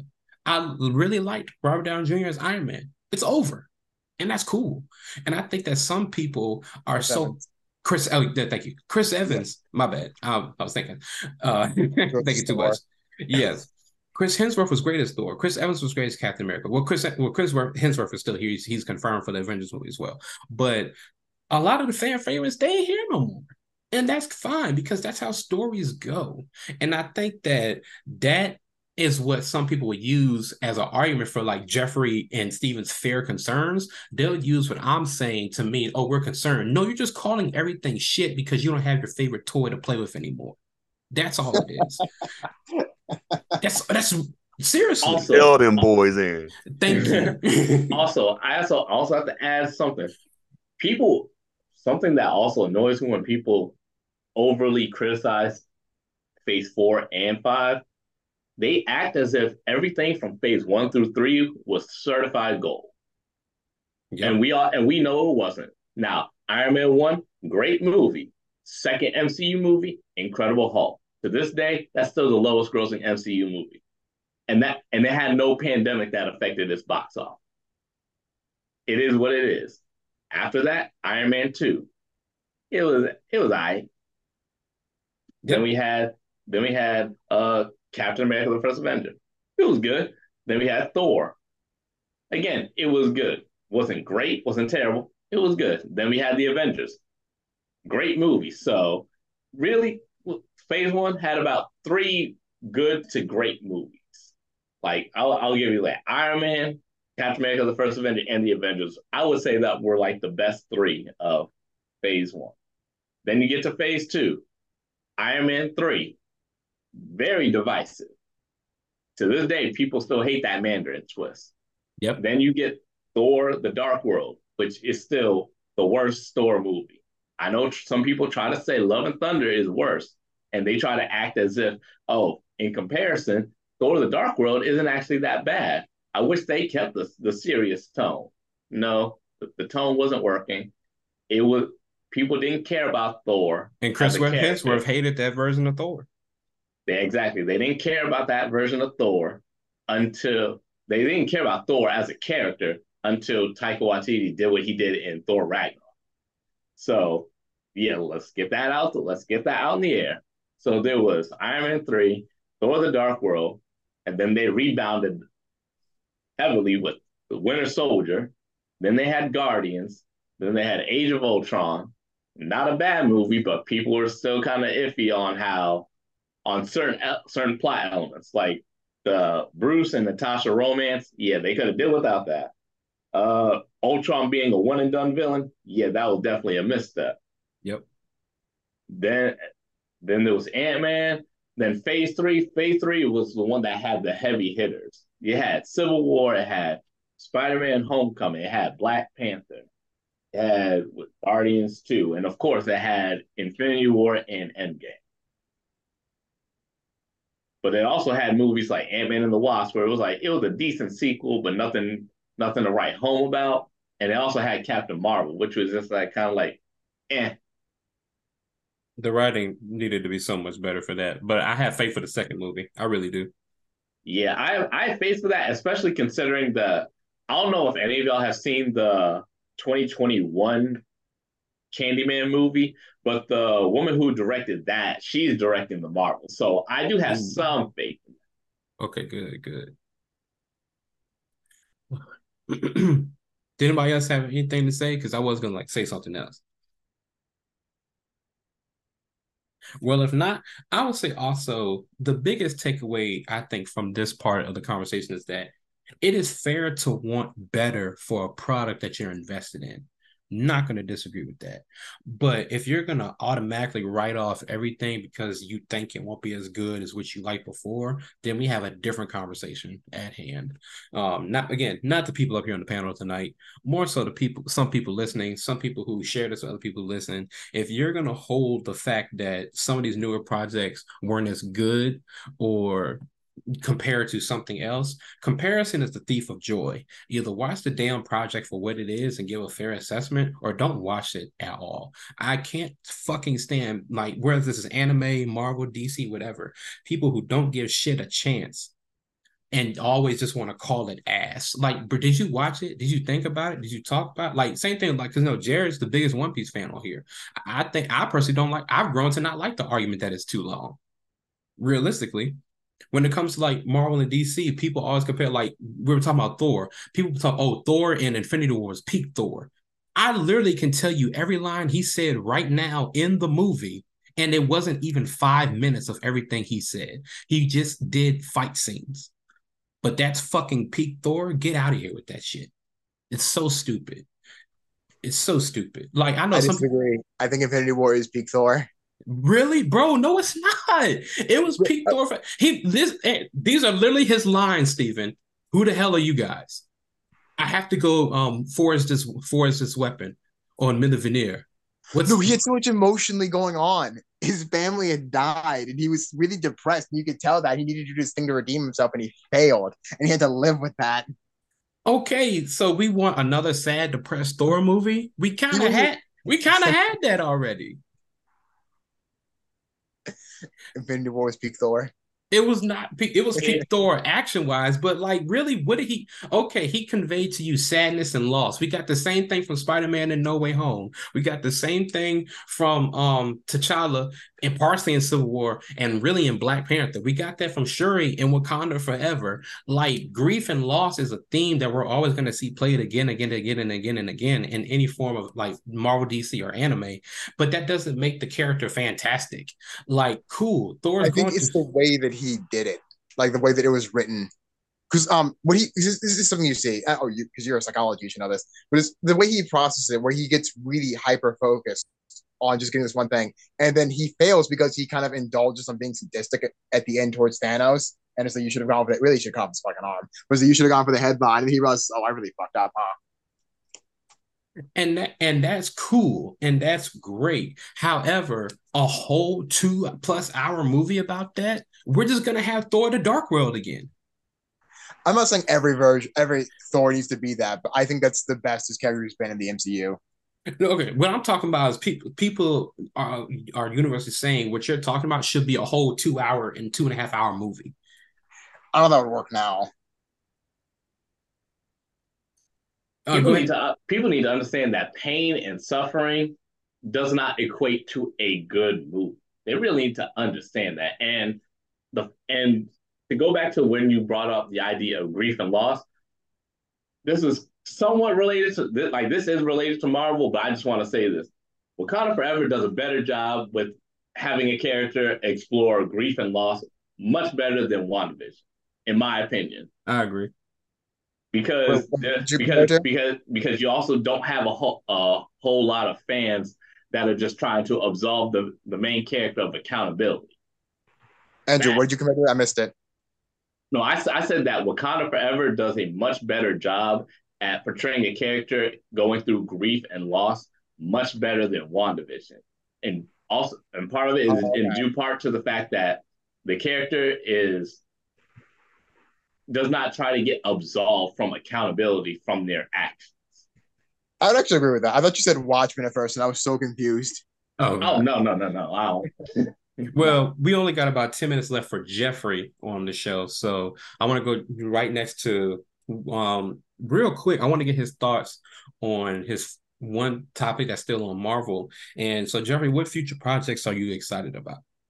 I just want to see what we're doing for X Men, baby. Uh, I'm excited. That's where you got me. Like that's where I'm next in, invested in seeing who the casting is. Like that's that's my interest. Like because I've loved X Men since like even though I know a lot of people, my cousin included, loved the '90s X Men series. The, series that got me into it was X Men Evolution. Yeah. So me, like that aspect of all these different uh, characters where they have powers but they're still learning, but you have all these intersecting like characters. It's like its own universe within the MCU, and I'm so excited to see how they do it. I agree. X Men Evolution was dope.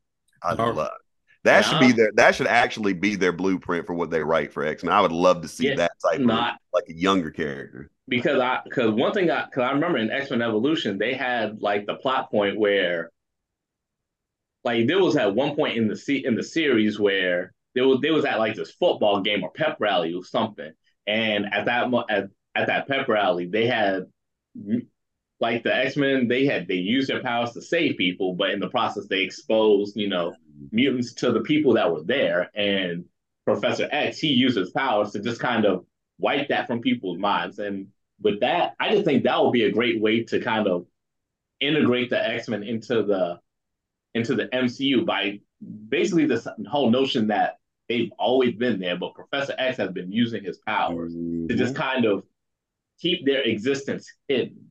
But, but, will, but, then it will take some crazy event like what happened in X Men Evolution with the Sentinel to where he can't necessarily keep that hidden from everyone's psyche.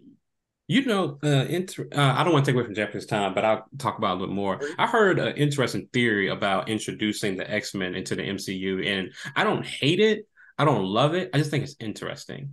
Yeah. But uh, so basically, someone wrote a piece about how people always wanted the X Men versus the Avengers live action. So the person who wrote the idea was that the Professor X who was killed in Doctor Strange Multiverse of Madness, we should pick up there with the X Men finding him and wanted to know who did this. And they find out, oh, it was Wanda. Like, and when they find out it was Wanda, they find out, oh, she's part of this team called the Avengers. Oh, word. Let's go say what's up. And that way we can get an Avengers versus X-Men movie to kick off their big reveal as a team, not just individuals. I, I think it's interesting. I'm not saying it's a great idea. It's just like something to think about. I think there are two I, potential like things that I've thought about with it where they could bring it in, right? Because one thing is I think that where we're headed right now, especially with all these characters are getting their send off, I think that if we keep within the same MCU, I think the focus is going to shift away from the Avengers as the centralized, like this is where we have to stick around to, and might go to other, you know, heroes that are actually going to have to defend and do things because the sun is really setting on the original Avengers team. So for me, it could be a thing of okay, now we're going to focus on the X Men because they're going to be the Earth's heroes alongside of seeing people like obviously spider-man and you know hawkeye and some others but like now we can really say okay the heroes who actually can do that galactic type you know fighting they're actually out doing that. So earth is not their primary responsibility because they know i.e the x-men are here and other heroes that can handle it. So for me it would be interesting to see that baton pass. Or and this is just a side thing I think that James Gunn actually has a great idea with having Elseworld films like he's doing with DC. So I also think that the X Men's universe is so freaking huge they could have their own, you know, movie universe if they really wanted to, just because of the amount of characters they have. Because the X Men, like the amount of characters in X Men, it seems like that really spawn off from that. There is a huge amount of storylines they can pull from, like not even having to touch all the different MCU characters. So for me, it's really a curiosity of how do you do the X Men justice while still, you know, having your MCU and trying to have it connected? Or is this, you know, Infinity Saga or not Infinity Saga, is this multiverse saga going to end with us being done with all these different universes and we'll finally get one line? Like, how, how are they going to do that? So that's my curiosity. Well, I mean, well, I mean, Secret Wars is literally uh, re- relating to the destruction of other universes because in like the not like the older Secret Wars, but like the more recent, like the 2015, 2016, there was, you know, with the main Marvel universe and the Ultimate Marvel universe. And the Ultimate Marvel universe got destroyed, and there were some characters from that universe that carried over into the main Marvel universe, like Miles Morales, for example. Hmm. I always yeah. thought they would go with the um Ultimate Universe version of the X Men, where people start developing the X gene and they just go from there. That would be like, interesting. Activates it. Yeah, and that seems like kind of a little bit what they did in Ms. Marvel. So that could be. I'm mm-hmm. curious yeah, and, and that and that X and Magneto without that historical aspect to them, though. That's true. Yeah. Um, real quick, I know Andrew, you were speaking, but before Jeffrey goes, because he's got about like five minutes left. Um, Jeffrey, what's going? What are your thoughts on the writer strike, especially how it pertains to the stuff we're talking about today? I think number one, give people what they're worth. If you're going to give residuals to all these other types of people that do work on sets, be fair and do the same thing for your writers.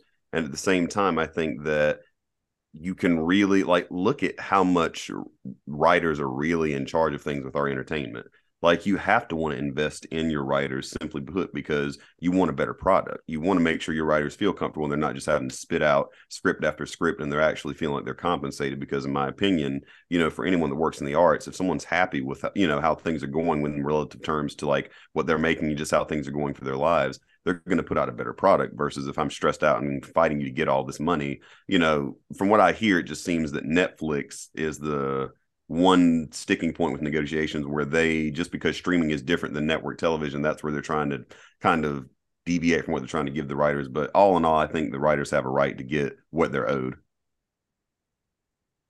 Um i'm not going to disagree with what you said. I just heard different things not just opinions but actual facts in the matter. And it's going to be tough, especially with residuals, because mm-hmm. res- residuals now don't come from like, let's say, like back like 20, 15 years ago. Um, it's easy for like, let's say, Jaleel White to get residuals from Family Matters. It would be mm-hmm. a, it would be a because it's just through a network. Because oh, it's gonna be on Nick at Night. It's gonna be on BET, TV One. Cool, but those things aren't coming off there like next week how Netflix can do it. Like like for example, like that 70 show that was on Netflix for a while. People loved it. Then it was gone. Now, uh, last year, it got picked up by Peacock. So it, it left Netflix in like 2017 and then it got picked up in 2022. So that's five years worth of money. Technically, like let's say Ashton Kutcher could get, that's gone now.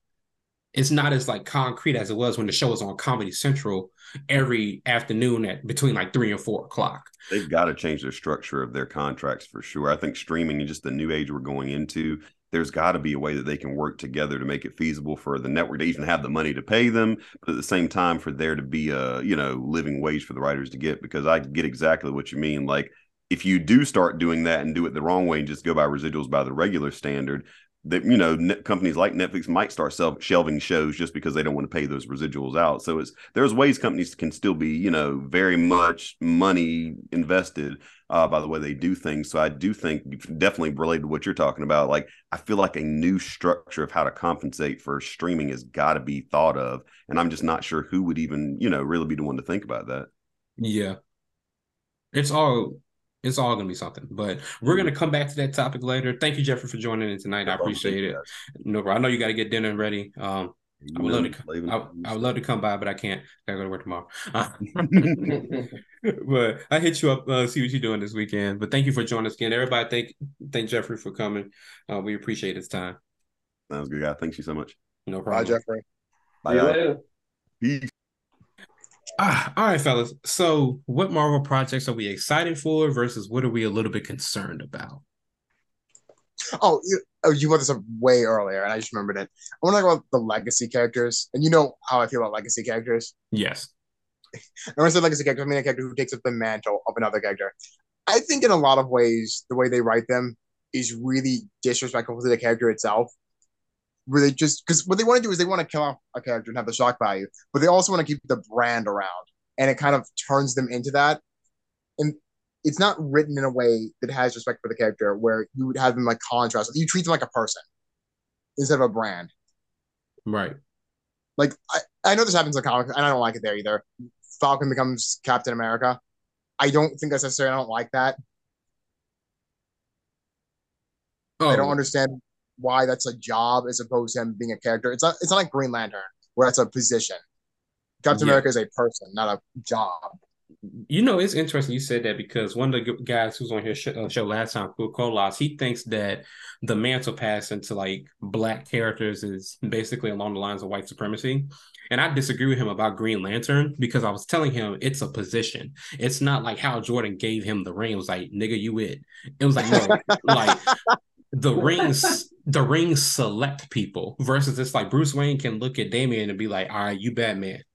Like you can't do that with a lantern ring, um, for example. But so you're not excited. I'm let me get this clear. You're not excited for any legacy characters showing up, like Ironheart, for example, or No, I, I'm talking about Riri Williams because I don't think she ever had has had good writers for her. Miles Morales used to be the same way really early on, but then he got better writers and people started to love his character. It- It's not the character's fault. It's always the writers. There aren't bad characters. They're just bad writers.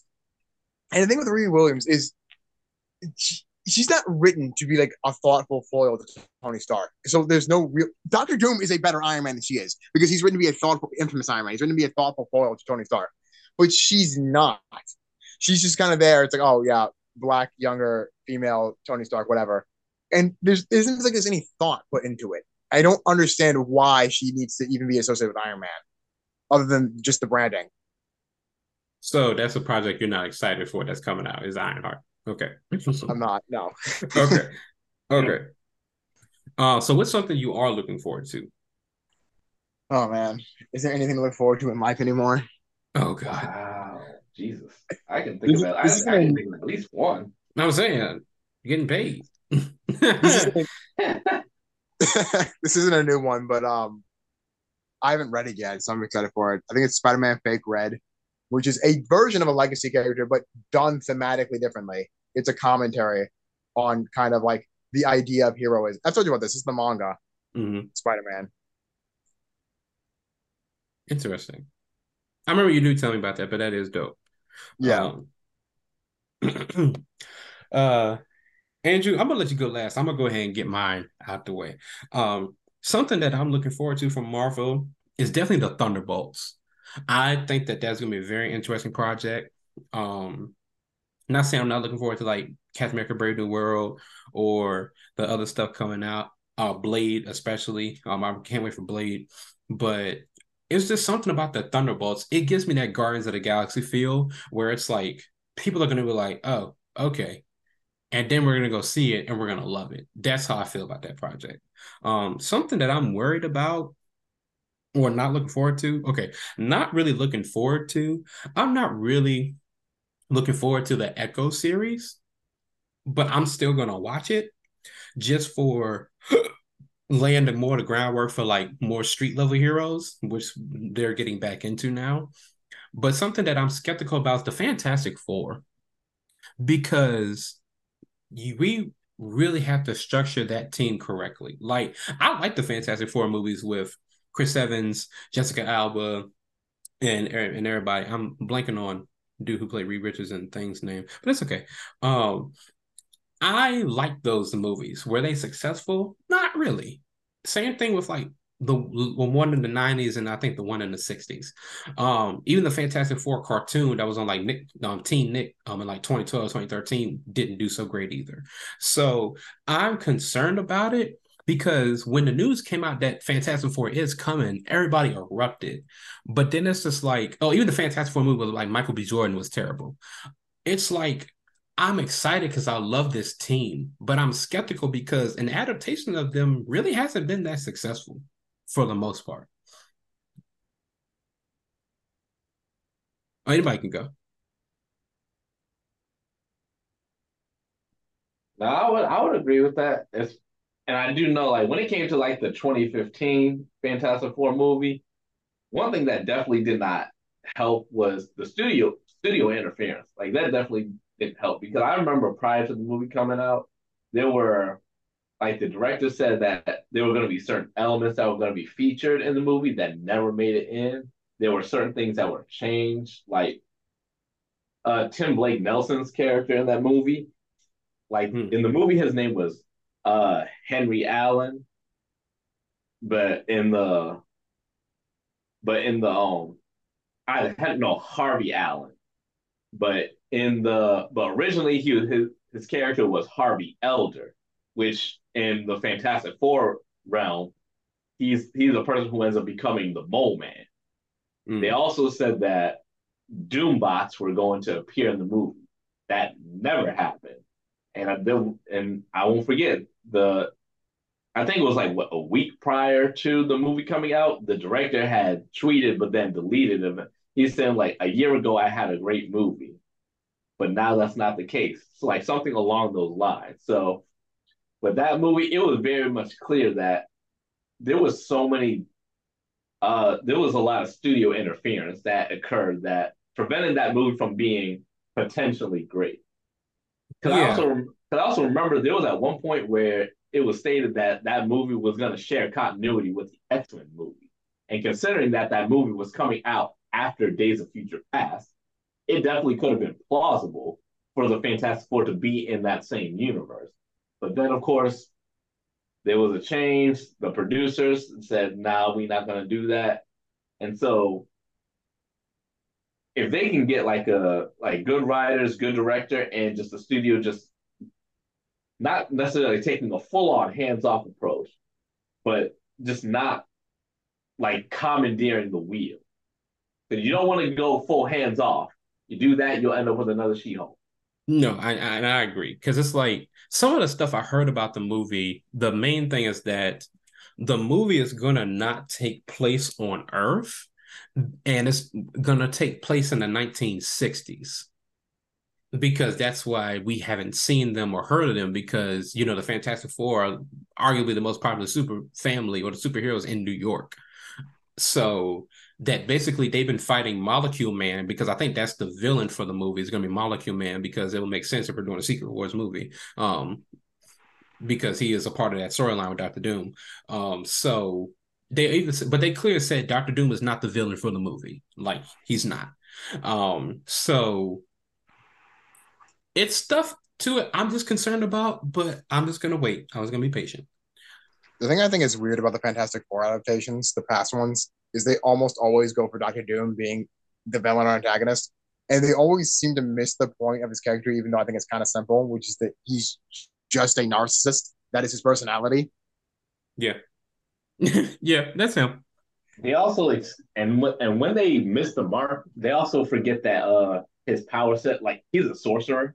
Yeah, like he like he he's not just Electro in a metal. He's not just Electro in a metal suit. And you know what's also cool with that too is I want to see Latveria because Doctor Doom is actually a very good leader. Like his his country has no crime, no poverty. It's just all good. Like the people love him there because he provides what they need and they give him what he needs, which is control. I, have always I've always said that a great way they, the MCU could introduce Latveria is that because Zemo had already said that Sokovia was a failed state before the Avengers blew it to hell. So if Sokovia is already in a poor state, a dictator could come over, take control of that, and rename it. Yeah, exactly. Because that's he, a good idea. But I, say, I think that's a good idea because Doctor Doom is a dictator. I don't think that Latveria is a good country. I think Latveria is borderline North Korea. No, it, it is borderline North, Korea, but from the perspective of the inside out, it's a good country. Like like I said, they no crime, no famine, um, no no war. Like it's perfectly ran for him and for the people. But on the inside, I was like, yo, this shit is terrible. But yeah, yeah, because on the outside, people will be like, this ain't right. They don't allow superhumans in their country. But then you go in their country, it's like, damn, it's peaceful over here. No, seriously, like you can legit leave your door wide open at night type shit over there. But people see the outside and it's like Victor Von Doom is a menace. He's a menace. Yeah, he is. But they don't got no crime. the punishment for all crimes is probably death. Oh, it's all death. It's all death. It's it's no it's no jail in Latveria. Mm. Jeez. so so in other words, Latveria is the society that Light Yagami would want. Yes, absolutely. That video probably lies about the crime rates. There probably is crime, but Dr. Doom says there isn't. In order yeah. to feed his ego. Yeah, that could be a possibility. I wouldn't rule that out. So, Andrew, before we get to the last topic of the evening, um, combine actually, no, the last two topics of the evening combined. I'm going to combine them. What project are you looking forward to versus which one are you skeptical about or worried about? All right, so the project that I'm looking forward to, it isn't a Marvel. Stu- it's not a Marvel Studios project. The project I'm looking forward to is Beyond the Spider Verse.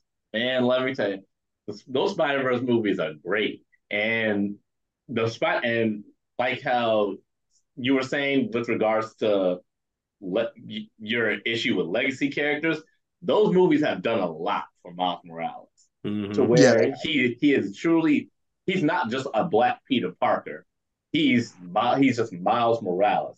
He does things yeah.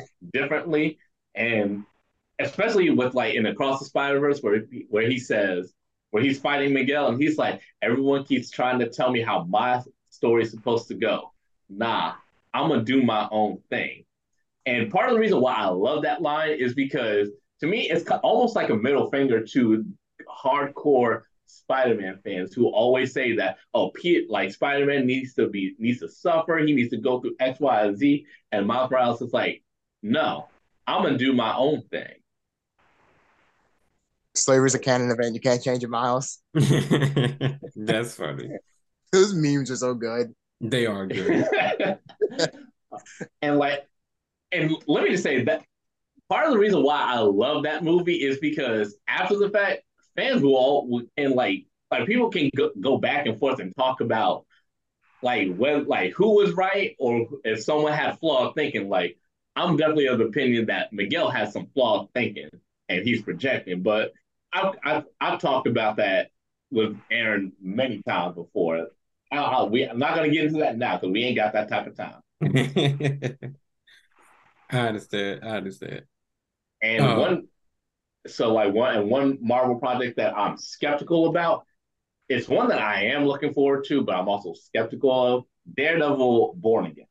Hmm. I'm skeptical because I just I'm just curious to see how that will turn out. That's just that's just my thing. And and the, there are always like so many people who are skeptical saying that, oh, it's a reboot, it's not going to be the same. And I'm like, okay, first off, it's not a reboot. It's just a, it's a sequel series. Like the fact that people don't get that is really annoying me. And because like you can even look on like the Wikipedia page because they have a Wikipedia section for the character of Matt Murdock in the MCU. And when you look at character biography, it literally shows his what happened in the Netflix series to, to Spider-Man No Way Home to She-Hulk. So it shows that this is the same character, you know, like even as the actors themselves have said. But you know, there are always those fans that don't like to look at what's right in front of them and face facts. Yes. They always like they they always just want to go off of their own head canon because it helps them sleep at night. Yep. So I appreciate that. Steven, did you want to say anything with that before we get to the last two topics? Didn't Daredevil show up in She-Hulk? Yeah, he did. Yeah, so yeah. But I will say that one thing I do like they the um people working for on Daredevil Born said that you do not need to watch his appearance in She-Hulk to understand anything that happens. Thank God. Thank God. And like, look, and like Aaron, you said earlier that you need to watch the show for what it is and judge it. I watched She-Hulk for what it is. It's trash. I'm, I, I've said it many times, but literally the last episode negated everything it was quote unquote building up to. That is not how you write a good story for crying out loud. And they didn't know the only elements that She-Hulk's fourth wall break were good was that one scene with Bruce when they were rebuilding the bar. That was funny. And in the beginning when she was like, "Oh yeah, I'm a Hulk," uh, you didn't know that, but I'm gonna tell you how. That was fine. Those were good moments of it. Um, I'm not. I'm not against how they actually showed how she got the She-Hulk powers in that show, like her blood. Um, just Bruce's blood getting in her. But I agree with Andrew when we talk about that. They should have showed the reason why she became a lawyer, not how she became a Hulk. And though, and when it came, and when it came to that show, it just it introduces things that it doesn't even answer. Because, like, for example, why why did uh Sakaran ship just appear and get and not and get them off the road? We don't know. The show didn't answer that. And we never have a clear resolution of that at all. And the thing that annoyed me the most, and the in the final episode, she's talking to quote unquote Kevin, saying that she wants the men to be held accountable but the one person that was causing her the most problems the entire series was Titania. And nothing happened to her. Like this woman literally assaulted Jennifer numerous times. And yet her focus was trying to hold men accountable. That's how you can tell it was not it, it had no story. It just wanted to push an agenda. Facts. My favorite thing about the uh, She-Hulk one is they obviously did no legal research and did everything in their power to get out of writing court scenes. Yeah. Oh no! Like there's literally um a videos. There's like a video uh YouTube channel where it's a lawyer and he re- he just reacts to things and movies and television that feature lawyers or courtroom scenes. Legal legal eagle. Yes, him. Yeah. He went in on She-Hulk, and I was like, and I was like, thank you, because there was so many things that just didn't make sense. Because like in that in the second episode when the the person she was up against in court said that he had the the tr- the case declared a mistrial. And and one thing that he rightfully pointed out was like, okay, a mistrial doesn't mean the court is just over and done with. It just means you have it just means you just have to get a new jury and do the yes. trial over again. So is it the prosecution decides they want to pursue further charges and sometimes they just drop it?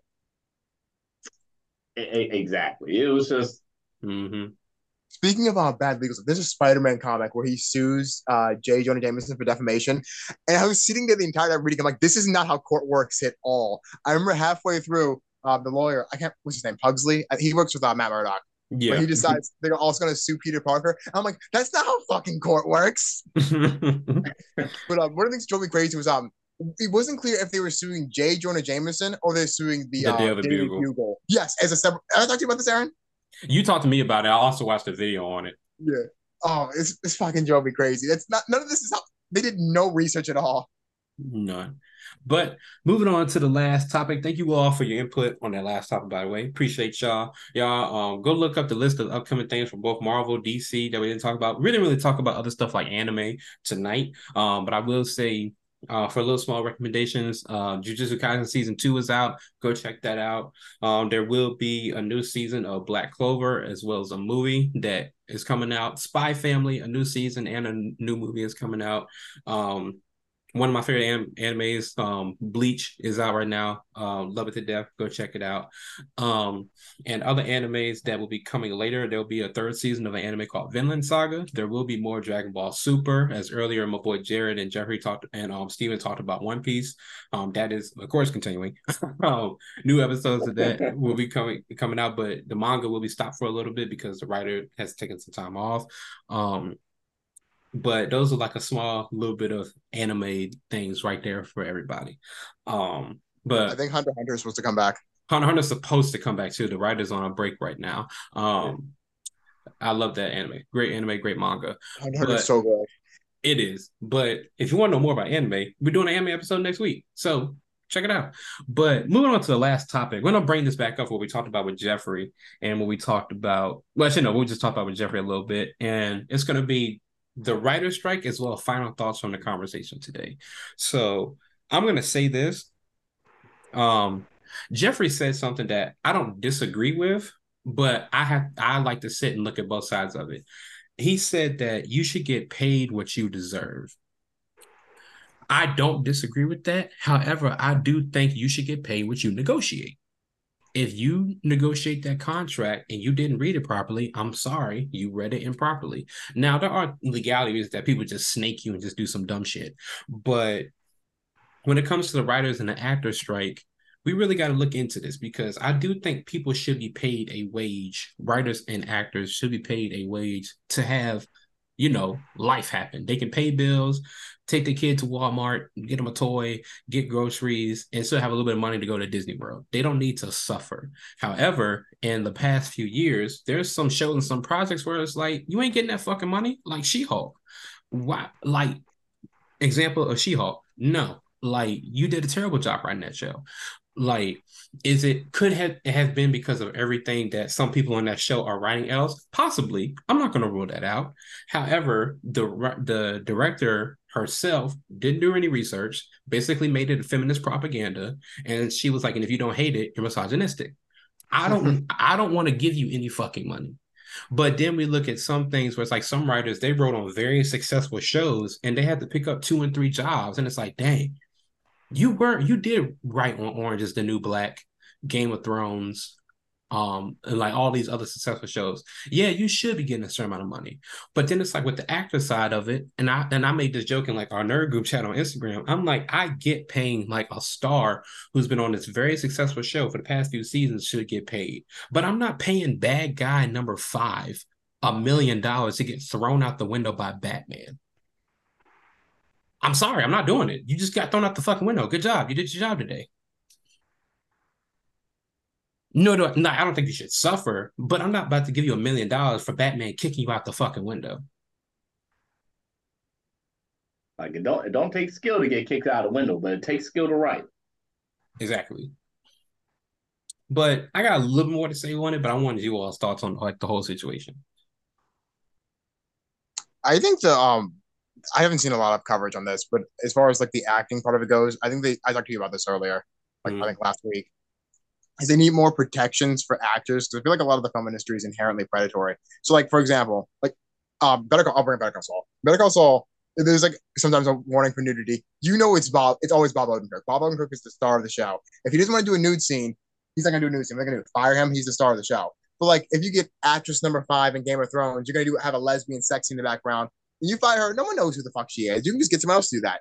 They shouldn't Yeah. be allowed to do stuff like that. That's inherently predatory and exploitative. Yeah, that is. I agree with that. But I haven't Oh. heard anyone um, in SAG mention that for some reason. And it's like because it's not all of those things. It's more some monetary stuff. I know one of the um other things that they were talking about besides residuals, because I know we were talking about residuals, was things like oh, food on set. Hell yeah, there should be food on set. That should like that shouldn't be a problem.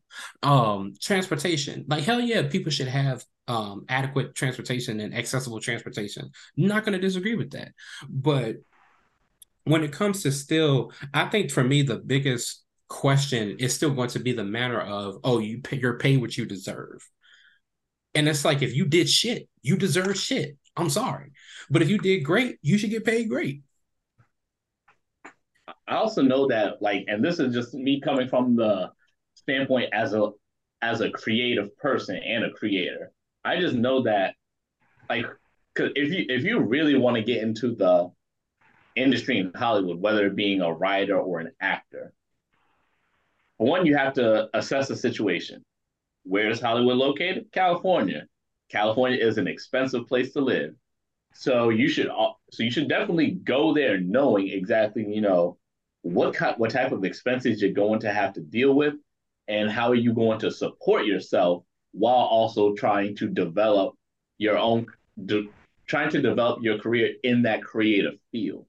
Because like y'all like you already know that I'm I'm an artist and I do that. But it but that's not the only thing I do because I'm still like trying to make sure that I'm getting myself established. So I have a consistent job where I'll get consistent pay so that I have something to support me, like with my bills, my financial obligations, as well as funding my creative endeavors. So the way that I'm looking at it and the way that I go about it, it's like a long-term goal. I don't expect to just come up majestically like that and just be taken to new heights. I also just have to keep in mind that it's going to be a slow process.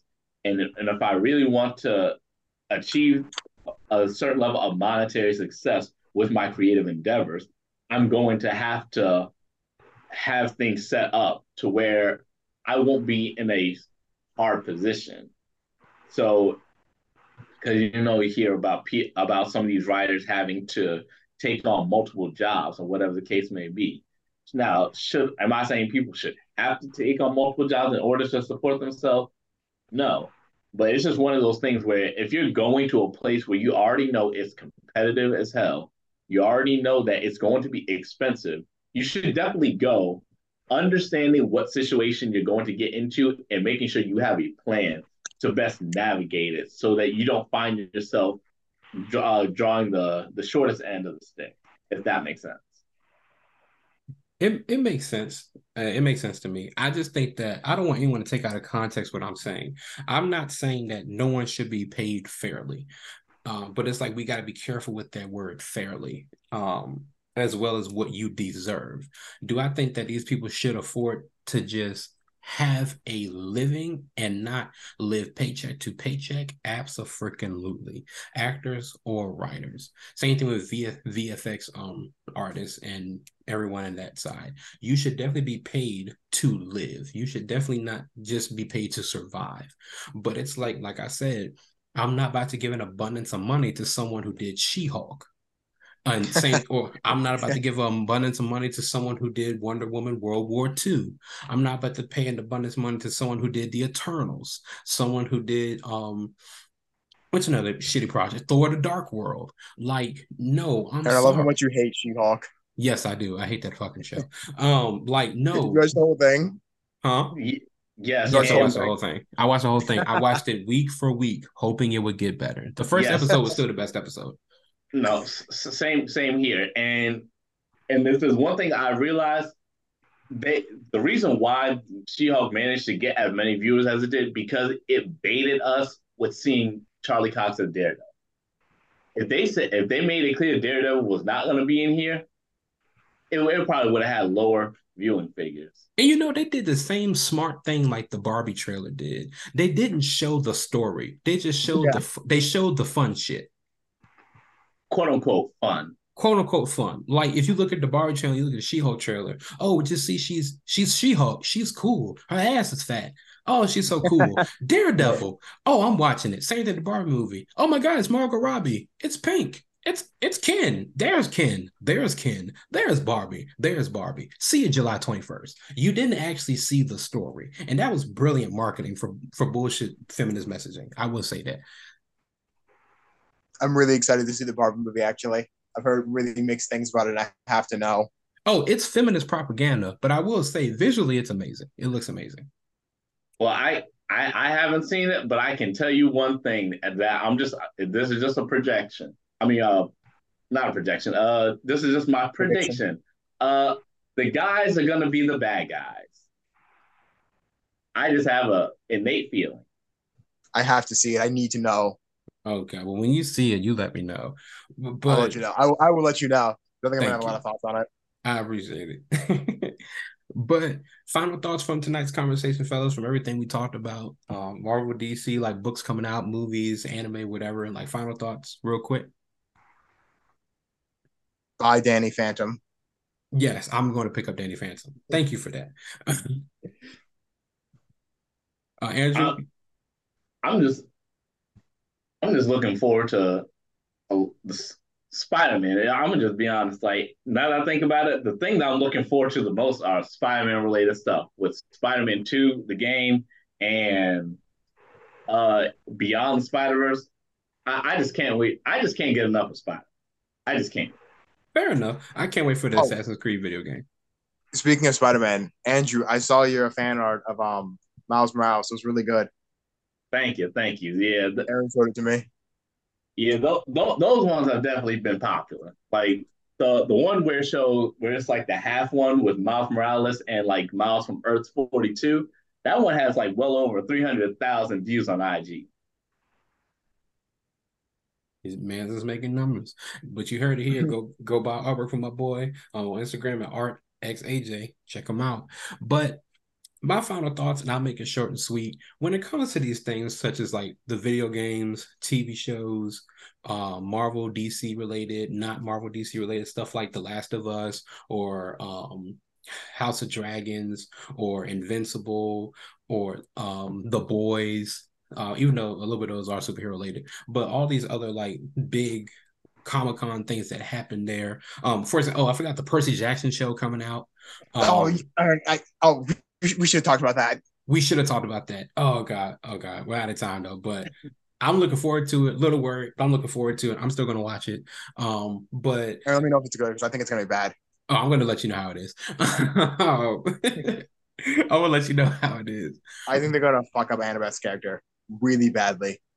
I'm worried about her character too. I'm not gonna lie, but I'm also worried about Poseidon role in this too. But anyway, moving on go when it comes to these things, go into it with an open mind. Um, yes, some of these things may not pique your interest. That's cool, but don't shit on some of these things without even having understanding of what it could be. Like for example, Steven just said he thinks it's gonna be bad. I'm gonna let him know how it is. If I tell him, hey, it's not bad, you should watch it. He may watch it. He may not watch it. That's cool. But I highly doubt he's going to go on Twitter and start a whole campaign of why the movie should be canceled and how. I would never go on Twitter. Fair enough. Even better. thank you, Stephen. But let's let's just try to let's not try to take away some people's joy from these projects. Some of them are going to be good. Some of them are going to be bad subjectively. Some of them are going to be good. Some of them are going to be bad objectively. Like when we see the projects and when things happen, let's be sure that when the conversation happens, we can have the conversation. But this has been your boy Aaron. Thank you again to my sponsors at Chale Clothing and Katana Creations. This has been my friends Steven, Andrew, and Jared and Jeffrey, who were previously on. I'll see y'all next episode, and y'all have a good night.